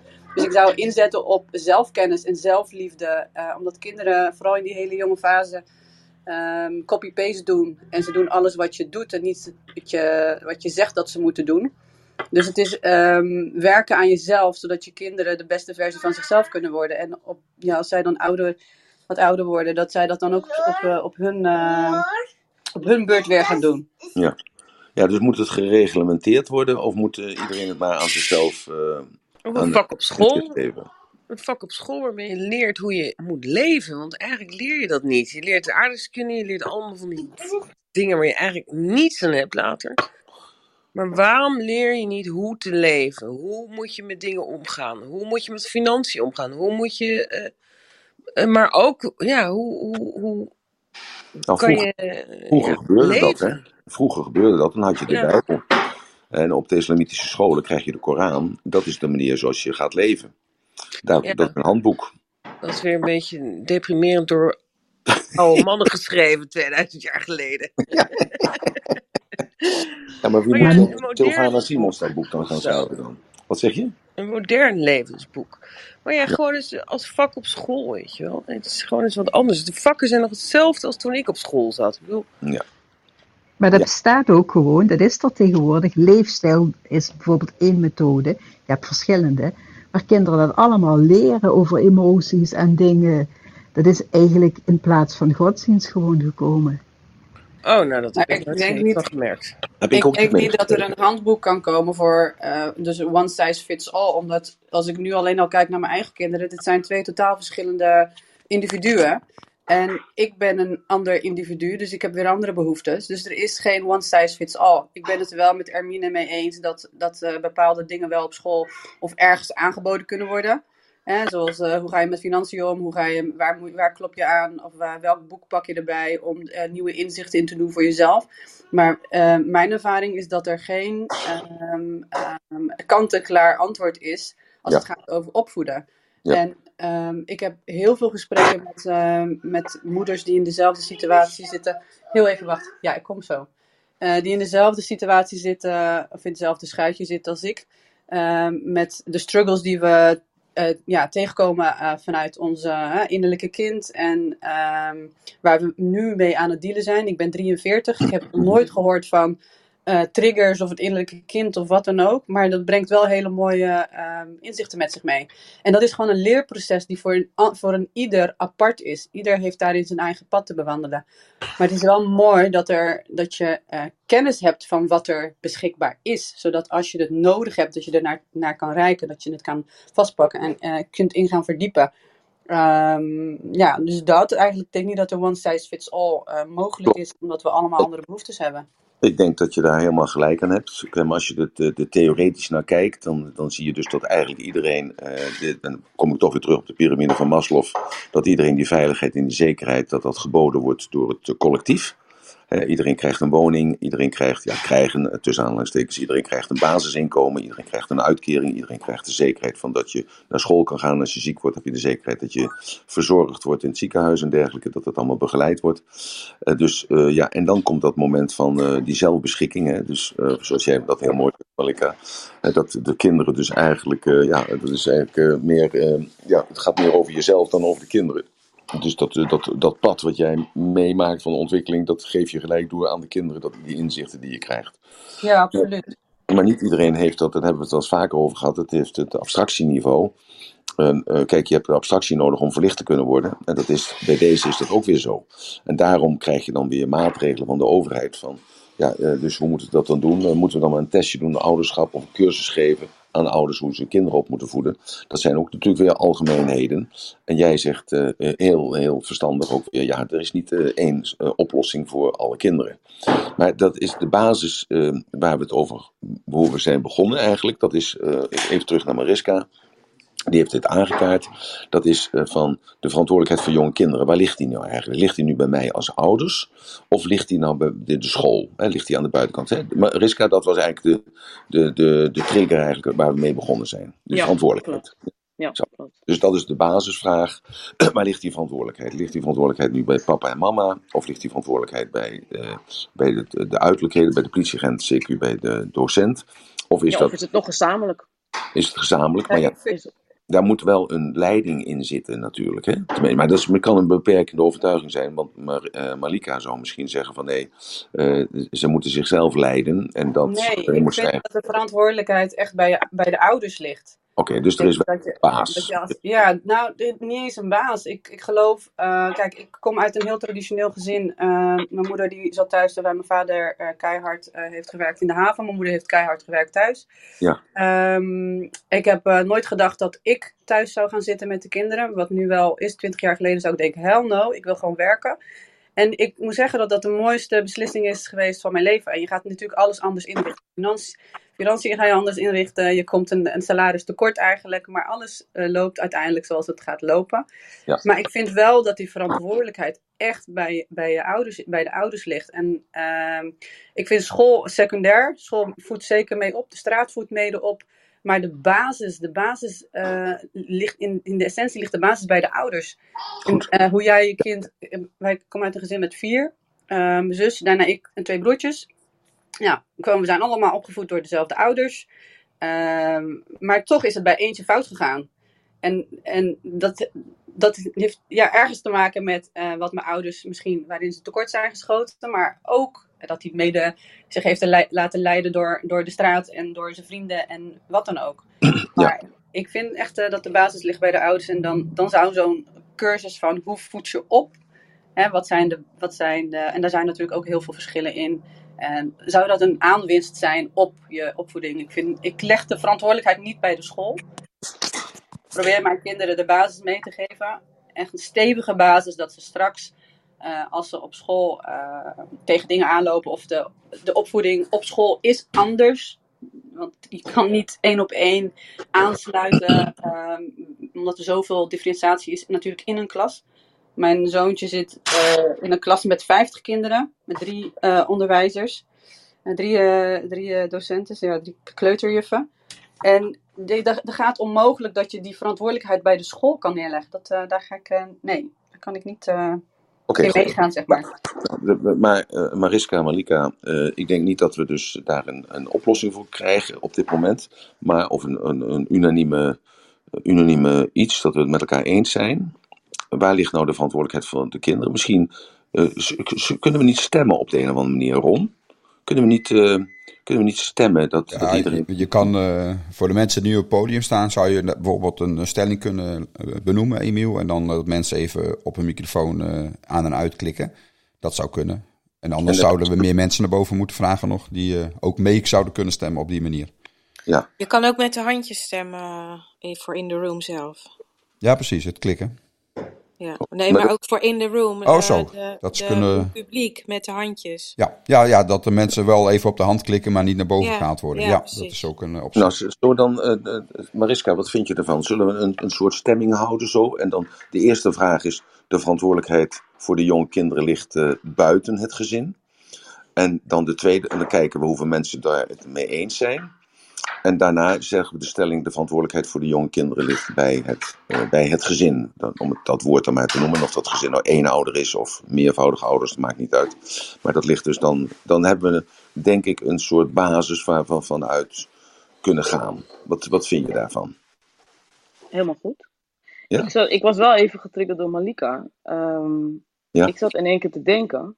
Op het moment dat je een kind gaat adopteren, bijvoorbeeld, eh, wordt er van jou ook verwacht dat je eigenlijk allerlei cursussen van tevoren doet. En, en je gaat inlezen op eh, de, de leeftijd van het kind wat dan eh, bij jou komt. Eigenlijk is dit een beetje hetzelfde als waar we het nu over hebben. Eh, het verschil is alleen, wij kunnen gewoon als vrouwen, nou niet allemaal, maar hè, eh, we kunnen ons gewoon voortplanten. En dan hebben we gewoon een kind. En Ja. dan moeten we dus kijken hoe wij, eh, ja, hoe wij dat eigenlijk gaan doen. Eh, Mhm. dus ik, ik denk dat misschien een stellingvraag ook zou zijn van... eh, zou het niet zo moeten zijn dat een vrouw die een kind zou willen krijgen...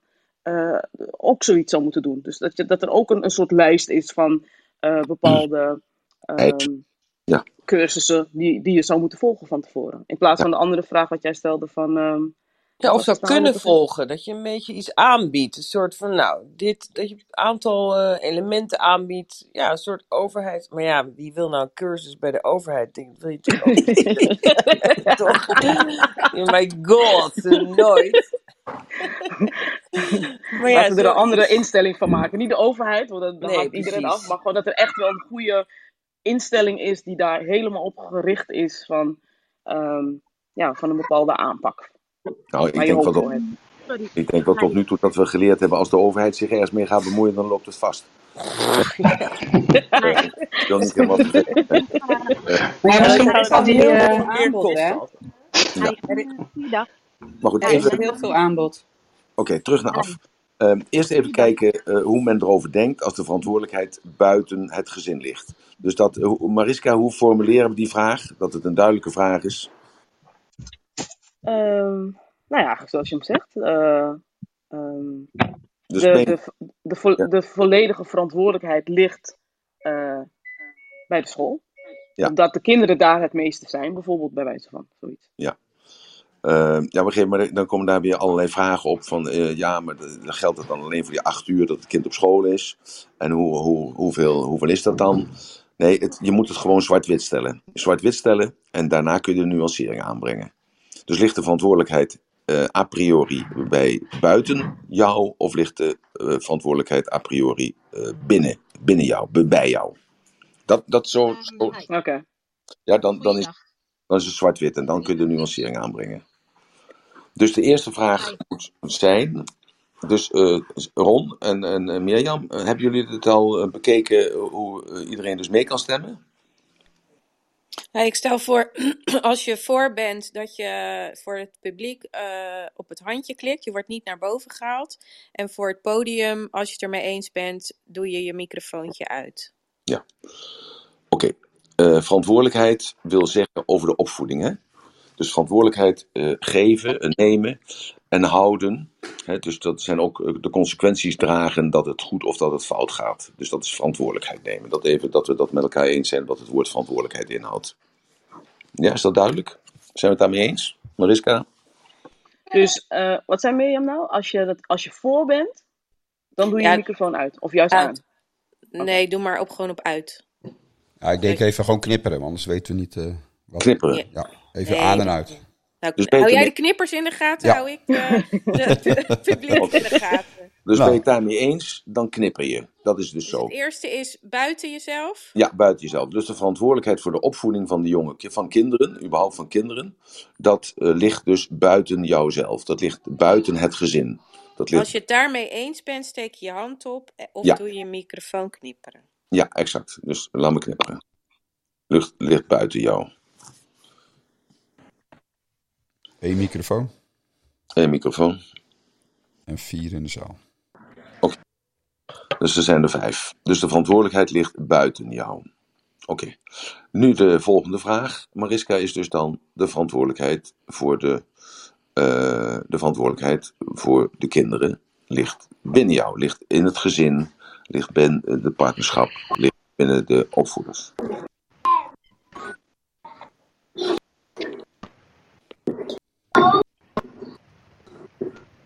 Oké.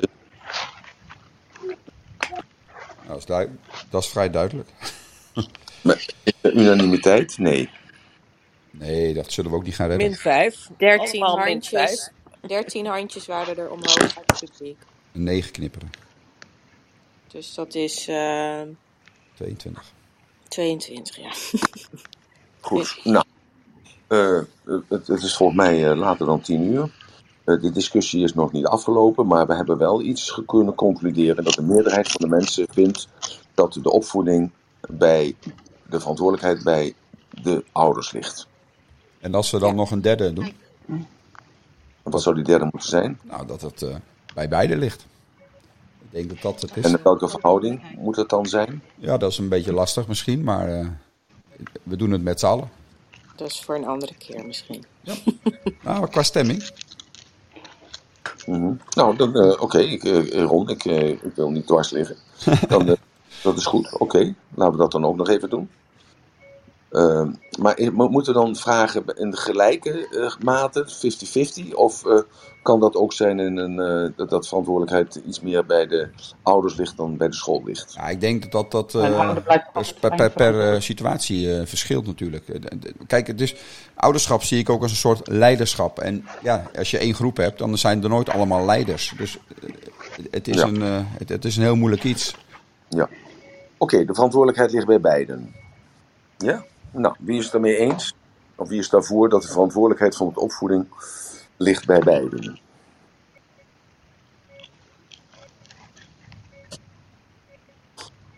Dat is niet overweldigende meerderheid als ik dat zo zie. Nee, Nee, klopt. het zijn vier in de zaal en eh, volgens mij drie knipperende microfoons. Oké. Nou, dan denk ik wel dat eh, we kunnen spreken over een. eh, eh, ja, ik, ik, heb het natuurlijk altijd over elitair. Hè? Dus we zijn natuurlijk wel een elitaire groep van mensen bij elkaar, omdat we nadenken over eh, en bewust bezig zijn met de kwaliteit van ons leven. Eh, dan zijn wij het met ons eens dat de verantwoordelijkheid ligt bij mij als ouder zijnde. Zo. Ja, de school doet altijd iets. Dat, we hadden het gisteren over groepsdynamiek. Eh, dat, daar leer je natuurlijk ook heel veel van. Dus er zit altijd een deeltje bij school, maar uiteindelijk een eindverantwoordelijke. Ja, die want het mijn kind mening altijd een ouder zijn. Ja, het kind komt natuurlijk thuis uit school en hoe ga jij daar dan mee om? En je hebt bewust gekozen voor die school. En dat dat nou bewust is van die school ligt 100 meter van mijn huis af. Of ligt ideaal tussen mijn werk en tussen mijn huis. Of dat je bewust gekozen hebt voor een school waarvan jij denkt dat jouw kind op de Montessori school of op de Dalton school beter kan eh, floreren dan op de openbare school om de hoek. Ja, dat iedereen denkt er toch over na. En dat zijn de consequenties van de beslissing waar je je kind op school laat. Want die vrijheid van keuze hebben wij natuurlijk met z'n allen. Ik stel Ja, voor. bepaalde, bepaalde dingen leer je gewoon in een groep. Kijk, eh, weet ik veel, in een klas, als je wil dat kinderen stil zijn, dan gaat de juffrouw klappen. Nou ja, Ja. ik kon thuis, eh, toen mijn dochter klein was, klappen wat ik wilde, maar dan ging ze echt niet stil worden. Terwijl in een groep is dat een heel normaal zijn van, joh, als de juffrouw klapt, dan word je stil. Nou ja, dat kan je natuurlijk naar allerlei situaties trekken. Dus er zijn bepaalde dingen die je sowieso, eh, of het nou op school is of in een judogroep, eh, die leer je gewoon in een groep. Dus de groepsdynamiek doet ook heel veel, en juist bij die hele kleintjes, heel veel aan leren eh, voor een klein kind. Dus, oké, ja. Dus op de een of andere manier is het gezin, voor de meeste mensen is het gezin dus nog steeds de hoek van de samenleving. Is dat een, een te snelle conclusie die ik getrokken heb? Denk het niet. Mm, Voor mij eh, geldt het wel. Ron? Ja, ik denk dat je gelijk hebt. Dat dat een goede conclusie is. na, na de stemming. De conclusie is voor ons allemaal goed. Nou, even de basis, precies. Laten wij dan een roem houden. Laten we dan een roem houden die we dan nu bepalen welke dag dat is. Als Mariska het daarmee eens is. Dat we eh, dat gezin, is de hoek van de samenleving, dat we dat eh, opbouwen. En dat we daar dus gaan kijken eh, hoe vanuit eh, wie ik kan modelleren daarin. En dan ga ik daar eens over nadenken. En wat voor handvatten ik zou kunnen geven om dat gezin optimaal te kunnen laten functioneren. Zodat dat kind optimaal de kansen krijgt om zich daarin te kunnen herkennen. En zoals Melika dat zo mooi zei, het is not eh, one size to fits all. Maar wel dat dat kind dat, dat speelgebied krijgt zonder op te groeien met dogma's. Of misschien wel met een aantal dogma's. En kijken hoe eh, succesvolle gezinnen dat doen. Hoe vinden jullie dat? Ja, Goed idee. mooi. Ja. Ja? Wat is de definitie van gezin eigenlijk? Want, eh, ik ben zelf co-ouder Ja. sinds korte tijd. De- Ja, Dat is een van Ja. de opdrachten die, dat is een van de opdrachten die je krijgt. Om eh, dus te definiëren wat eh, precies betekent een gezin is de hoek van de samenleving. Hè? Dus ik, eh, ik zal dan kijken naar eh, eh, de gezinnen en ik zal kijken de literatuur die daarover is. En ik zal eh, dan kijken de gemeenschappelijkheden die gezinnen hebben. eh, met de meeste kans van slagen eh, dat het, het kind op de, ja, wat is de juiste wijze? Hè? Wat, is, wat is de juiste wijze? Dat is weer een vraag natuurlijk. Maar eh, maatschappelijk geaccepteerd op kan groeien en tot een volwaardig product. Foute woord, maar ja, ik wil niet anders zeggen. Tot een volwaardig product van de samenleving kan, kan functioneren. Eh, Malika, kun je me even corrigeren daarin? Of toevoegen wat ik net zeg? Malika? Ja, hoi. Ik heb je even niet gehoord. Het gaat er even om het eh, John die zegt hoe, eh, eh, hoe, hoe formuleren we gezin. En in dus dan de taak, de opdracht die ik nu krijg, of mezelf opleg, om te kijken welke gezinnen ik kan modelleren voor jullie, waardoor jullie handvatten kunnen krijgen om het kind optimaal mogelijke kansen te bieden, zodat hij als een volwaardig lid van onze gemeenschap mee kan draaien. Ja, heel mooi. Ik denk dat dat de zin moet zijn. Zo. Ja, heel mooi. Zo, dus, de, dus wat is het gezin? Het is, nou, daar zal ik ook over nadenken, John. En dat zal ik dan ook dan in die eh, workshop of in dat eh, presentatie of in die voordracht of in die room of hoe je het ook noemen wilt. Dan zal ik dat dan ook benoemen wat dan een gezin, eh, wat de noemer is van een gezin. Wat is de definitie van een gezin? Ja? Oké, John? top, dank je. Oké, goed. Nou, dat, eh, ik neem daarvoor een eh, week of anderhalf, twee. Eh, dus eh, ik stel voor, Mariska, dat jij vandaag over een tien dagen of over twaalf dagen of over twee weken, en dat mag ook over zeven dagen zijn, dat je terugkomt en dan vraagt of ik de volgende dag dan de gezin is de hoeksteen van de samenleving wil behandelen. Wil je dat dan doen? Dan houden wij ons aan het systeem, zoals we, ik jullie voorgesteld heb. En ehm, dan houden we ook de spontaniteit erin. En tegelijkertijd kan ik mijn huiswerk doen. Is dat oké? Helemaal goed. Dus jij, jij controleert mij gewoon vandaag over, eh, nou ja, whatever, wat jou het beste uitkomt. Dus om een, Ja. een week en twee weken uh, maan jij mij om te zeggen van, nou, dat, ik wil dat nu, eh, ik hou je aan je woord, Ratelband. Nou, en dan Ja. moet ik maar klaar zijn. Ja? Ja, en ik vind het ook wel leuk, het idee wat je net had met toch het stemmen. Ehm, om toch even terug te horen. Kijk, nu triggert er bij mij meteen iets van, oh, er zijn dus toch mensen die daar anders over denken. Wat, wat maakt dat ze er anders over denken? Maar oké, dat is dan wel weer voor een andere keer. Maar ehm, ik vind het wel een mooie interactie, zoals je dat zeg maar zo net op die Ja, manier gedaan hebt. spontaan eigenlijk. En dankzij Mir- Mirjam en Ron eh, kan dat dan. Die kunnen me dan uitleggen hoe dat moet gebeuren. En, en zo groeien we met z'n allen naar een eh, perfect model. En ik denk dat ook dat is met onze opvoeding. Dat ik ben ervan overtuigd. En dat, dat, die overtuiging neemt niemand mij af. Dat elke ouder ontzettend zijn best doet. En dat er omstandigheden zijn eh, waarin je minder geluk hebt op dat moment, waardoor je misschien wel eens de verkeerde beslissing neemt, die consequenties heeft die jij niet kunt voorzien. En dat vond ik zo mooi van Malika, want dat trof mij echt midden in mijn hart. Ik kom uit een gezin van vier.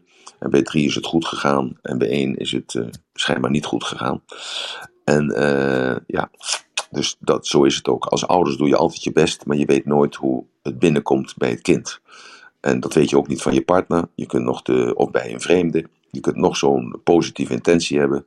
Die ander hoeft dat niet als positief te zien. Die kan zich toch aangevallen voelen. Die kan zich toch bekritiseerd voelen. Die kan zich tekort gedaan voelen. Dat zie je in de hele discussie over racisme. Dat ik altijd zeg, het heeft niets te maken met de zender. Het heeft alles te maken met de ontvanger.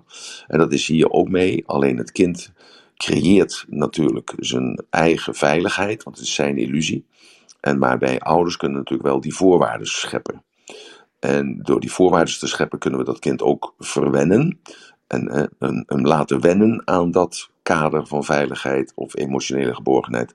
Waardoor juist hij zwakker wordt. Maar dat ligt aan die structuur. Dus ik, ik moet even denken ook hoe ik dat met Body Logic eh, in elkaar kan we, wij weven. Zodat iedereen dat ook kan zien en begrijpen. Dat er kinderen zijn die gevoeliger zijn voor eh, indrukken van buitenaf. En dat er ook kinderen zijn die eh, precies weten wat ze willen. Ook al op een leeftijd van eh, twee of drie jaar. Ja, en is het ook niet wat je gisteren eigenlijk zei, eh, want daar heb ik je vandaag niet over gehoord, terwijl je dat gisteren wel een beetje aangaf, over de plek van een kind binnen een gezin. Hè, Het eerste kind, tweede kind, derde kind. Familieopstelling. Is het gisteren over. nou, niet zozeer familieopstelling, maar tenminste, of ik heb dat verkeerd begrepen, maar ik hoorde je iets zeggen over, van, over het eerste kind, eh, de positie daarvan volgens mij, en eh, de manier waarop jij de opvoeding op- eh, deed bij het eerste kind, en dat bij het achtste kind, ja, Ja, dat maar ik totaal anders is. ik ben natuurlijk een extreem geval. Eh, want eh, ik ben natuurlijk niet de gemiddelde man. Eh, want ik heb mijn eerste kindje gekregen toen ik 28 was. En ik heb mijn laatste kindje gekregen toen ik 72 was. Dus daar zit een behoorlijke tijd tussen. Reken het zelf maar even uit. en ehm, ja, de inzichten zijn natuurlijk veranderd. En ik heb natuurlijk heel veel aan mezelf gewerkt. Vooral die laatste eh 40 jaar, 45 jaar. De laatste 40 jaar. En dat heeft heel veel onrust veroorzaakt bij de eerste vier. Dus de eerste vier die zaten eerst in het, het, oude, het oude gevestigde patronen. Dus het overnemen van de patronen van eh, papa en mama. En denken, ik zet me daarop af. En ik, eh, en ik, eh, ik doe toch een beetje hetzelfde wat zij gedaan hebben. En dat heeft Jenny, mijn toenmalige vrouw, ook gedaan. En toen kwam ik terug uit Amerika met totaal andere inzichten. En eh, de kinderen spreken daar nog wel eens over, de gevreesde ronde tafelconferenties in Huis. Want daar moest over gediscussieerd worden en er moest over gesproken worden en er moest over overlegd worden, er moest over gestemd worden, tot in het oneindige. En dan werd er altijd uiteindelijk dan consensus bereikt, wat inhield dat iedereen een beetje zijn zin kreeg, maar ook een beetje niet zijn zin kreeg. En dat schepte, schiep weer onduidelijkheid bij de kinderen, wat nu zich uit in bepaalde zaken die ik dan als ouder zie bij verschillende kinderen. Maar ook wel weer, eh, zoals ik nou zie bij mijn jongste dochter van die vier, van de eerste leg, om het maar zo te zeggen, dat hij nu zegt: Ik stap uit mijn relatie, want ik wil kinderen en hij wil dat niet. Dus ik kies daarvoor. Dus dat is dan toch weer duidelijkheid, wat ze dan toch weer meer gekregen heeft van, eh, van die oude, zoals ze dat dan zelf zegt. En eh, dat vind ik dan eigenlijk wel weer fijn. Maar dan denk ik bij mezelf, ja, is dat nou ego-strelerij, ratelband? Omdat zij dan toch naar je geluisterd heeft? Of is dat nu gewoon verstandig, omdat wij, omdat het mijn waarden zijn en dat zij mijn waarden leeft en dat ik daarom dat goedkeur? Dus daar twijfel ik dan weer over. Zo, zo, maar zo word je vanzelf natuurlijk ook hartstikke gek. Eh, en ik, geef weer een klein eh, een luikje doe ik open van mijn brein. Zodat je kunt zien dat bij mij het een never-ending story is. Want ik ben altijd bezig in die verandering. En je verwacht dan ook van dat kind dat hij ook meegaat in die verandering. Want ja, dat krijgt hij of energetisch, of in ieder geval in taken en in opdrachten en in gesprekken krijgt hij dat mee. Zo, het ene kind is het andere niet. En dat heb ik wel geleerd, dat het, eh, de ene module werkt perfect bij het ene kind en stoot juist af bij het andere kind. En dat is het unieke wat elk kind heeft. En dat moet jij als ouder dan maar kunnen onderscheiden. En misschien moet er daarom toch wel een stukje body logic in, eh, wat noodzakelijk is om eh, dat verschil van eh, geaardheid te zien. Want het kind is zeer zeker geen onbeschreven blad als het op deze wereld komt. Maar goed, dat, dat zal ik uitleggen in het gezin is de hoek van de samenleving. Super, Ik, Emiel. eh, Ehm, ik- ja, ik ik denk dat we vragen- gaan afronden. We hebben Ja, nog we gaan twee, twee onder, onderwerpen. Dat is het onderwerp voor morgen. Ja. En natuurlijk het ratelbandje. Ja, Dus, eh, het onderwerp voor morgen als eerste. Wie van jullie heeft een, eh, een onderwerp voor morgen? Is er iemand die eh, iets eh, gehoord of getriggerd heeft en er eh, iets, eh, ja, iets, iets voelt in zichzelf van hé, hey, ik, eh, ik, ik snap het niet, het gaat te snel of eh, ik ben het er niet mee eens of eh, ik heb een vraag of ik heb, eh, ja, misschien, eh, ja. Is er Hi, niet? goeiedag. Wat zeg je? Hi, goeiedag. Mijn naam is Azet. Ja, als- Ehm, ik, eh, ik weet niet of jullie mij goed horen. Net Ja. was het volgens mij ging het niet helemaal goed. Gaat het nu goed? ik hoor je helemaal perfect, Azet. Ja. Oké, perfect, dankjewel. Ehm ja, ik, nou, ik, ik stapte net eh, de ruimte in en ik, ik, hoorde, ik was meer bij het stemgedeelte en daarvoor niet echt heel veel meegekregen. Eh, maar ik miste wel één ding. En ik was volgens mij ook een van de weinigen die knipperde dat het een gedeelde verantwoordelijkheid is om onze kinderen op te voeden. Eh, en dat komt met name vanwege het volgende. Ehm, wij als ouders hebben natuurlijk een, eh, een, een grote rol. Hè? Want wij, wij, onze, onze kinderen worden in principe altijd binnen een cultuur geboren. En wij als ouder geven daarin een bepaalde mentaliteit, een denkzin en handelswijze mee aan onze kinderen. Maar waarom ik vind dat het een gedeelde verantwoordelijkheid is, is omdat er natuurlijk ook heel veel cultureel erfgoed aan waarden en normen overgedragen wordt binnen de school. En uh, wij als ouders hebben daarin natuurlijk een, voortouw, een plicht om onze kinderen uh, bepaalde waarden van ons, vanuit ons zienswijze uh, mee te geven. Maar op school hebben ze te maken met zoveel diversiteit. En ook eens een keer hè, dat we leven in Nederland, dus met name wordt de Nederlandse cultuur wordt overgedragen, maar die is niet altijd bevorderlijk voor ieder kind. En ik denk dat een van de belangrijkste dingen die een kind mee kan geven, is dat ze zichzelf kennen in de essentie. En uh, dat, dat ontbrak, dat vond, ik weet niet of jullie dat hebben besproken, maar dat is wat ik een beetje vond, uh, wat, wat ontbrak in het geheel. Of, nou, ik heb het wel over gehad. Uh, niet helemaal, maar ik heb wel het erover gehad dat mensen dus die uit een andere cultuur komen en in die cultuur blijven hangen en dan dus in de Nederlandse cultuur komen en dan proberen de, hun cultuur uh, superieur te maken boven de Nederlandse cultuur. En dat geeft natuurlijk heel veel conflict en heel veel verwarring bij kinderen. Uh, en dat is uiteindelijk ook niet de bedoeling, want mensen ontvluchten hun cultuur, hun land, omdat ze daar bedreigd worden of niet veilig kunnen zijn. En proberen dan toch die cultuur hier te poneren. Dat dat enigszins gebeurt, dat kan ik me in alle lijnen voorstellen. Maar dat dat uh, belangrijker wordt dan de cultuur dat, waar ze in komen. Ja, dat is dus een, denk ik, naar mijn optiek, een, een fout uitgangspunt. Want je komt hier om je aan te passen. Dat moet je doen. En de cultuur hoeft zich niet aan te passen naar jou. Dat dat vermengd wordt is oké. Maar niet dat er dus de gast zijn wil oplegt aan de gastheer. Uh, dan heb ik even wellicht een andere vraag. En die is misschien heel specifiek. Hoor. Als die nu niet beantwoord kan worden, is dat prima. Uh, maar als ik bijvoorbeeld kijk naar mezelf, als je kijkt naar mij op het plaatje, dan zie je dat ik een donkere vrouw ben. Uh, ik ben dus een nazaat van Afrika, voortkomend uit slavernij. En ja, ons cultureel erfgoed is met name bijna volledig ja, gestrikt. Die kennen wij niet meer. En ik denk dat wij een van de weinigen zijn op deze wereld met die jongste cultuur. Omdat wij gewoon een volledig andere identiteit hebben moeten aannemen ja, onder, een, onder de dominantere culturen. En dat maakt dat wij onszelf niet heel goed kennen. En dat vertaalt zich in een bepaalde mentaliteit. Dat bepaalt zich over zelf, bepaalde denkbeelden, ook over onszelf en ook naar, ons, uh, naar elkaar toe. Dit zie je ook over de hele wereld, hoe de zwarte gemeenschap, hoe het met hen eraan toe gaat. En dat komt echt wel door een stukje cultureel erfgoed, dat gemist daarin. En als je dat niet kent, eh, dan ben je ook een stuk van je eigen waarde je zelfwaarde kwijt. En eh, dus ik begrijp wat jij bedoelt, dat hè, je komt in een ander land en dan pas je je aan zoveel mogelijk aan die waarden en normen. Dat klopt. Maar er zijn ook bepaalde eh, inherente, eh, intrinsieke waarden en normen die jou als persoon ondersteunen.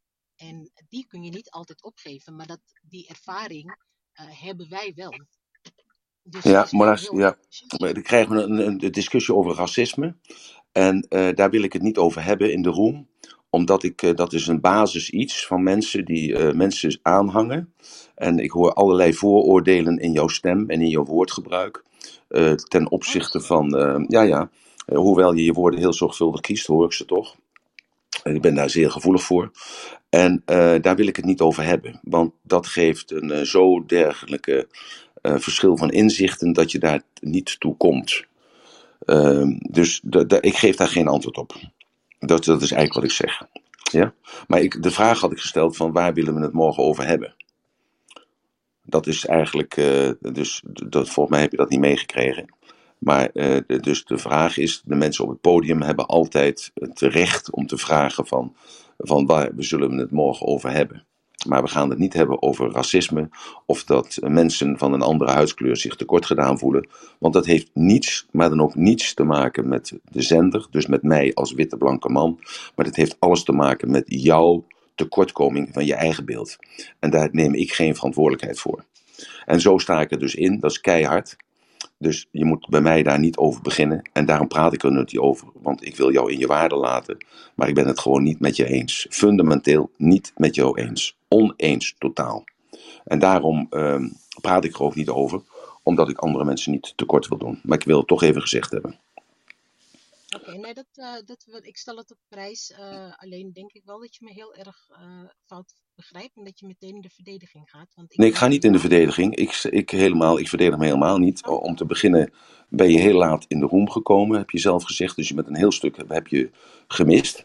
Ja, dus ehm, we hebben het gehad over de verantwoordelijkheid van de ouders ten opzichte van hun kinderen. Waar moet die liggen? Moet die buiten jou liggen of moet die binnen jou liggen? Dus ben je als gezin daarvoor verantwoordelijk? Of is, kan ik de verantwoordelijkheid afschuiven naar de buitenwereld, te weten de overheid, de politieagent en de docent op school? Eh, en daar hebben we over gestemd. En we zijn het eigenlijk unaniem op twee of drie mensen na, of vier geloof ik, of vijf van de zestig man, zijn het er eens dat de gezin de hoeksteen van de samenleving is en moet blijven. En dat ik daar een, eh, mijn taak heb op mij genomen om die te gaan modelleren, heet dat. Eh, als je weet wat dat betekent, dat wilt eh, kopiëren. Ik ga dat bekijken, bestuderen en kijken wat de geheimen zijn van de mensen die dus geslaagd zijn in het feit van dat ze hun kind opgegroeid, op hebben laten groeien in een, in een gezin, wat dat gezin ook mogen zijn. En dat zij da- daardoor ja, evenwichtige mensen zijn geworden in de samenleving. En eh, daar past dus niet bij de denkbeelden hè, van eh, dat erfgoed waar jij het over hebt. Eh, ja, maar dat is jouw dingetje. Emiel, ze heeft de room verlaten. Oké, goed. Nou, dat zegt dan genoeg. Zonde van de tijd. Nou, sorry jongens dat ik dan daar tijd aan besteed heb. Maar dat vond ik eventjes dat dat belangrijk is. Dat het- die duidelijkheid er is. Mag ik een suggestie doen dan? Want je noemde net de, de tekortkoming van je eigen beeld. Is dat een onderwerp? Ik had Eh, ook nog een onderwerp. Ik dacht respect. Gewoon respect van kinderen naar ouders, naar politieschool, onder elkaar. Respect. respect. Respect naar de ander. Mag ik het zo noemen? Ja, maar ook de ander naar mij. Ja, nee, maar dat is, dat is hetzelfde Ja, natuurlijk. ja, ja, ja, ja, ja. Ja. Wederzijds respect. Ja, Ja? Oké. Ehm, Mirjam, het, het, eh, Ja, vind, vind je het goed? Dat, eh, Prima, ja is, is er nog iemand anders in de room die eh, een, een ander, leuker of eh, actueler onderwerp wil hebben als respect wederzijds? Respect wederzijds. Eh, hoe zullen we dat formuleren? Eh, hoe wederzijds respect te bereiken? Of, eh, we- of wat is we- wederzijds respect? Ja, eigenlijk een beetje breed, maar ook gewoon, wat, voor mij is dat een hele grote waarde. Eh, is dat voor iedereen zo? Uh, nou ja, daar zou ik het dan morgen over hebben. Precies. Ik zet gewoon wederzijds respect en dan kan jij daar je invulling in geven. Goed zo, oké, goed. Nou, hartstikke mooi. Dank jullie wel dat jullie uh, zo lang zijn blijven hangen. Uh, het was de 170ste keer. Het ratelbandje voor uh, vandaag is eigenlijk, ja, dat, dat klinkt een beetje verwijtend en dat wil ik niet. Uh, beschuldigend klinkt het misschien ook, maar dat is het ook niet. Maar ik wil het toch zeggen. Uh, we hebben nu allemaal gezien dat iemand in de room gekomen is. Dat is toch het ratelbandje voor vandaag, want dat, dat geldt ook voor jou. Uh, je, hebt, je hebt iemand toegelaten in jouw ruimte. En uh, dat is ook zo omdat je een open mens bent. We leven in een open maatschappij. Dus daar is plaats voor discussie, daar is plaats voor gesprek, daar is plaats voor, voor consensus, maar er is ook plaats voor ieder zijn eigen mening. En ik zou het zo fijn vinden als iedereen daar nou eens over nadacht vandaag, dat als je iemand de kans geeft om in gesprek te gaan, en die ander die stapt dan uit, terwijl ik nog bezig ben aan het formuleren, en jullie weten dat ik mijn ogen dicht heb. Hoe denk je dat ik me daarbij voel? En denk je daar nou eens over na. En dan kom je er morgens mee terug. En denk nou eens na van als het jou overkomt. Als jij het overkomt, dat jij de moeite en de tijd neemt, de energie stopt in iemand waarvan jij denkt van nou, dat, dat, daar geef ik antwoord op. En daar verdiep ik mee in en ik kies mijn woorden zorgvuldig, zodat die ander niet beschadigd wordt. En die ander trekt toch de conclusie, ik ga eruit. Hoe zou dat zijn voor jou, als jou dat overkomt? Dus dat is nou eens een keer niet een hele positieve, maar wel eentje om over na te denken. Met andere woorden, hoe is het nu als je werkelijk geconfronteerd wordt met iemand die anders denkend is dan jij? Hoe ga je daar zelf mee om? Nou, dat is mijn ratelbandje voor vandaag. Dank jullie wel dat jullie er waren. En uh, dank je wel, uh, dank je wel uh, Mariska, dat je dit onderwerp hebt aangesneden. Want ik denk dat uh, voor een aantal mensen heel belangrijk is. En ik denk dat het voor de maatschappij heel belangrijk is. Dank jullie wel, mooie dag. En zie ik jullie morgenochtend om 9 uur weer terug. Morgen is het zaterdag. Thank God it's Friday. De week is weer voorbij. Overmorgen wederzijds respect. Daar gaan we het morgen over hebben. Dank jullie wel. Fijne dag.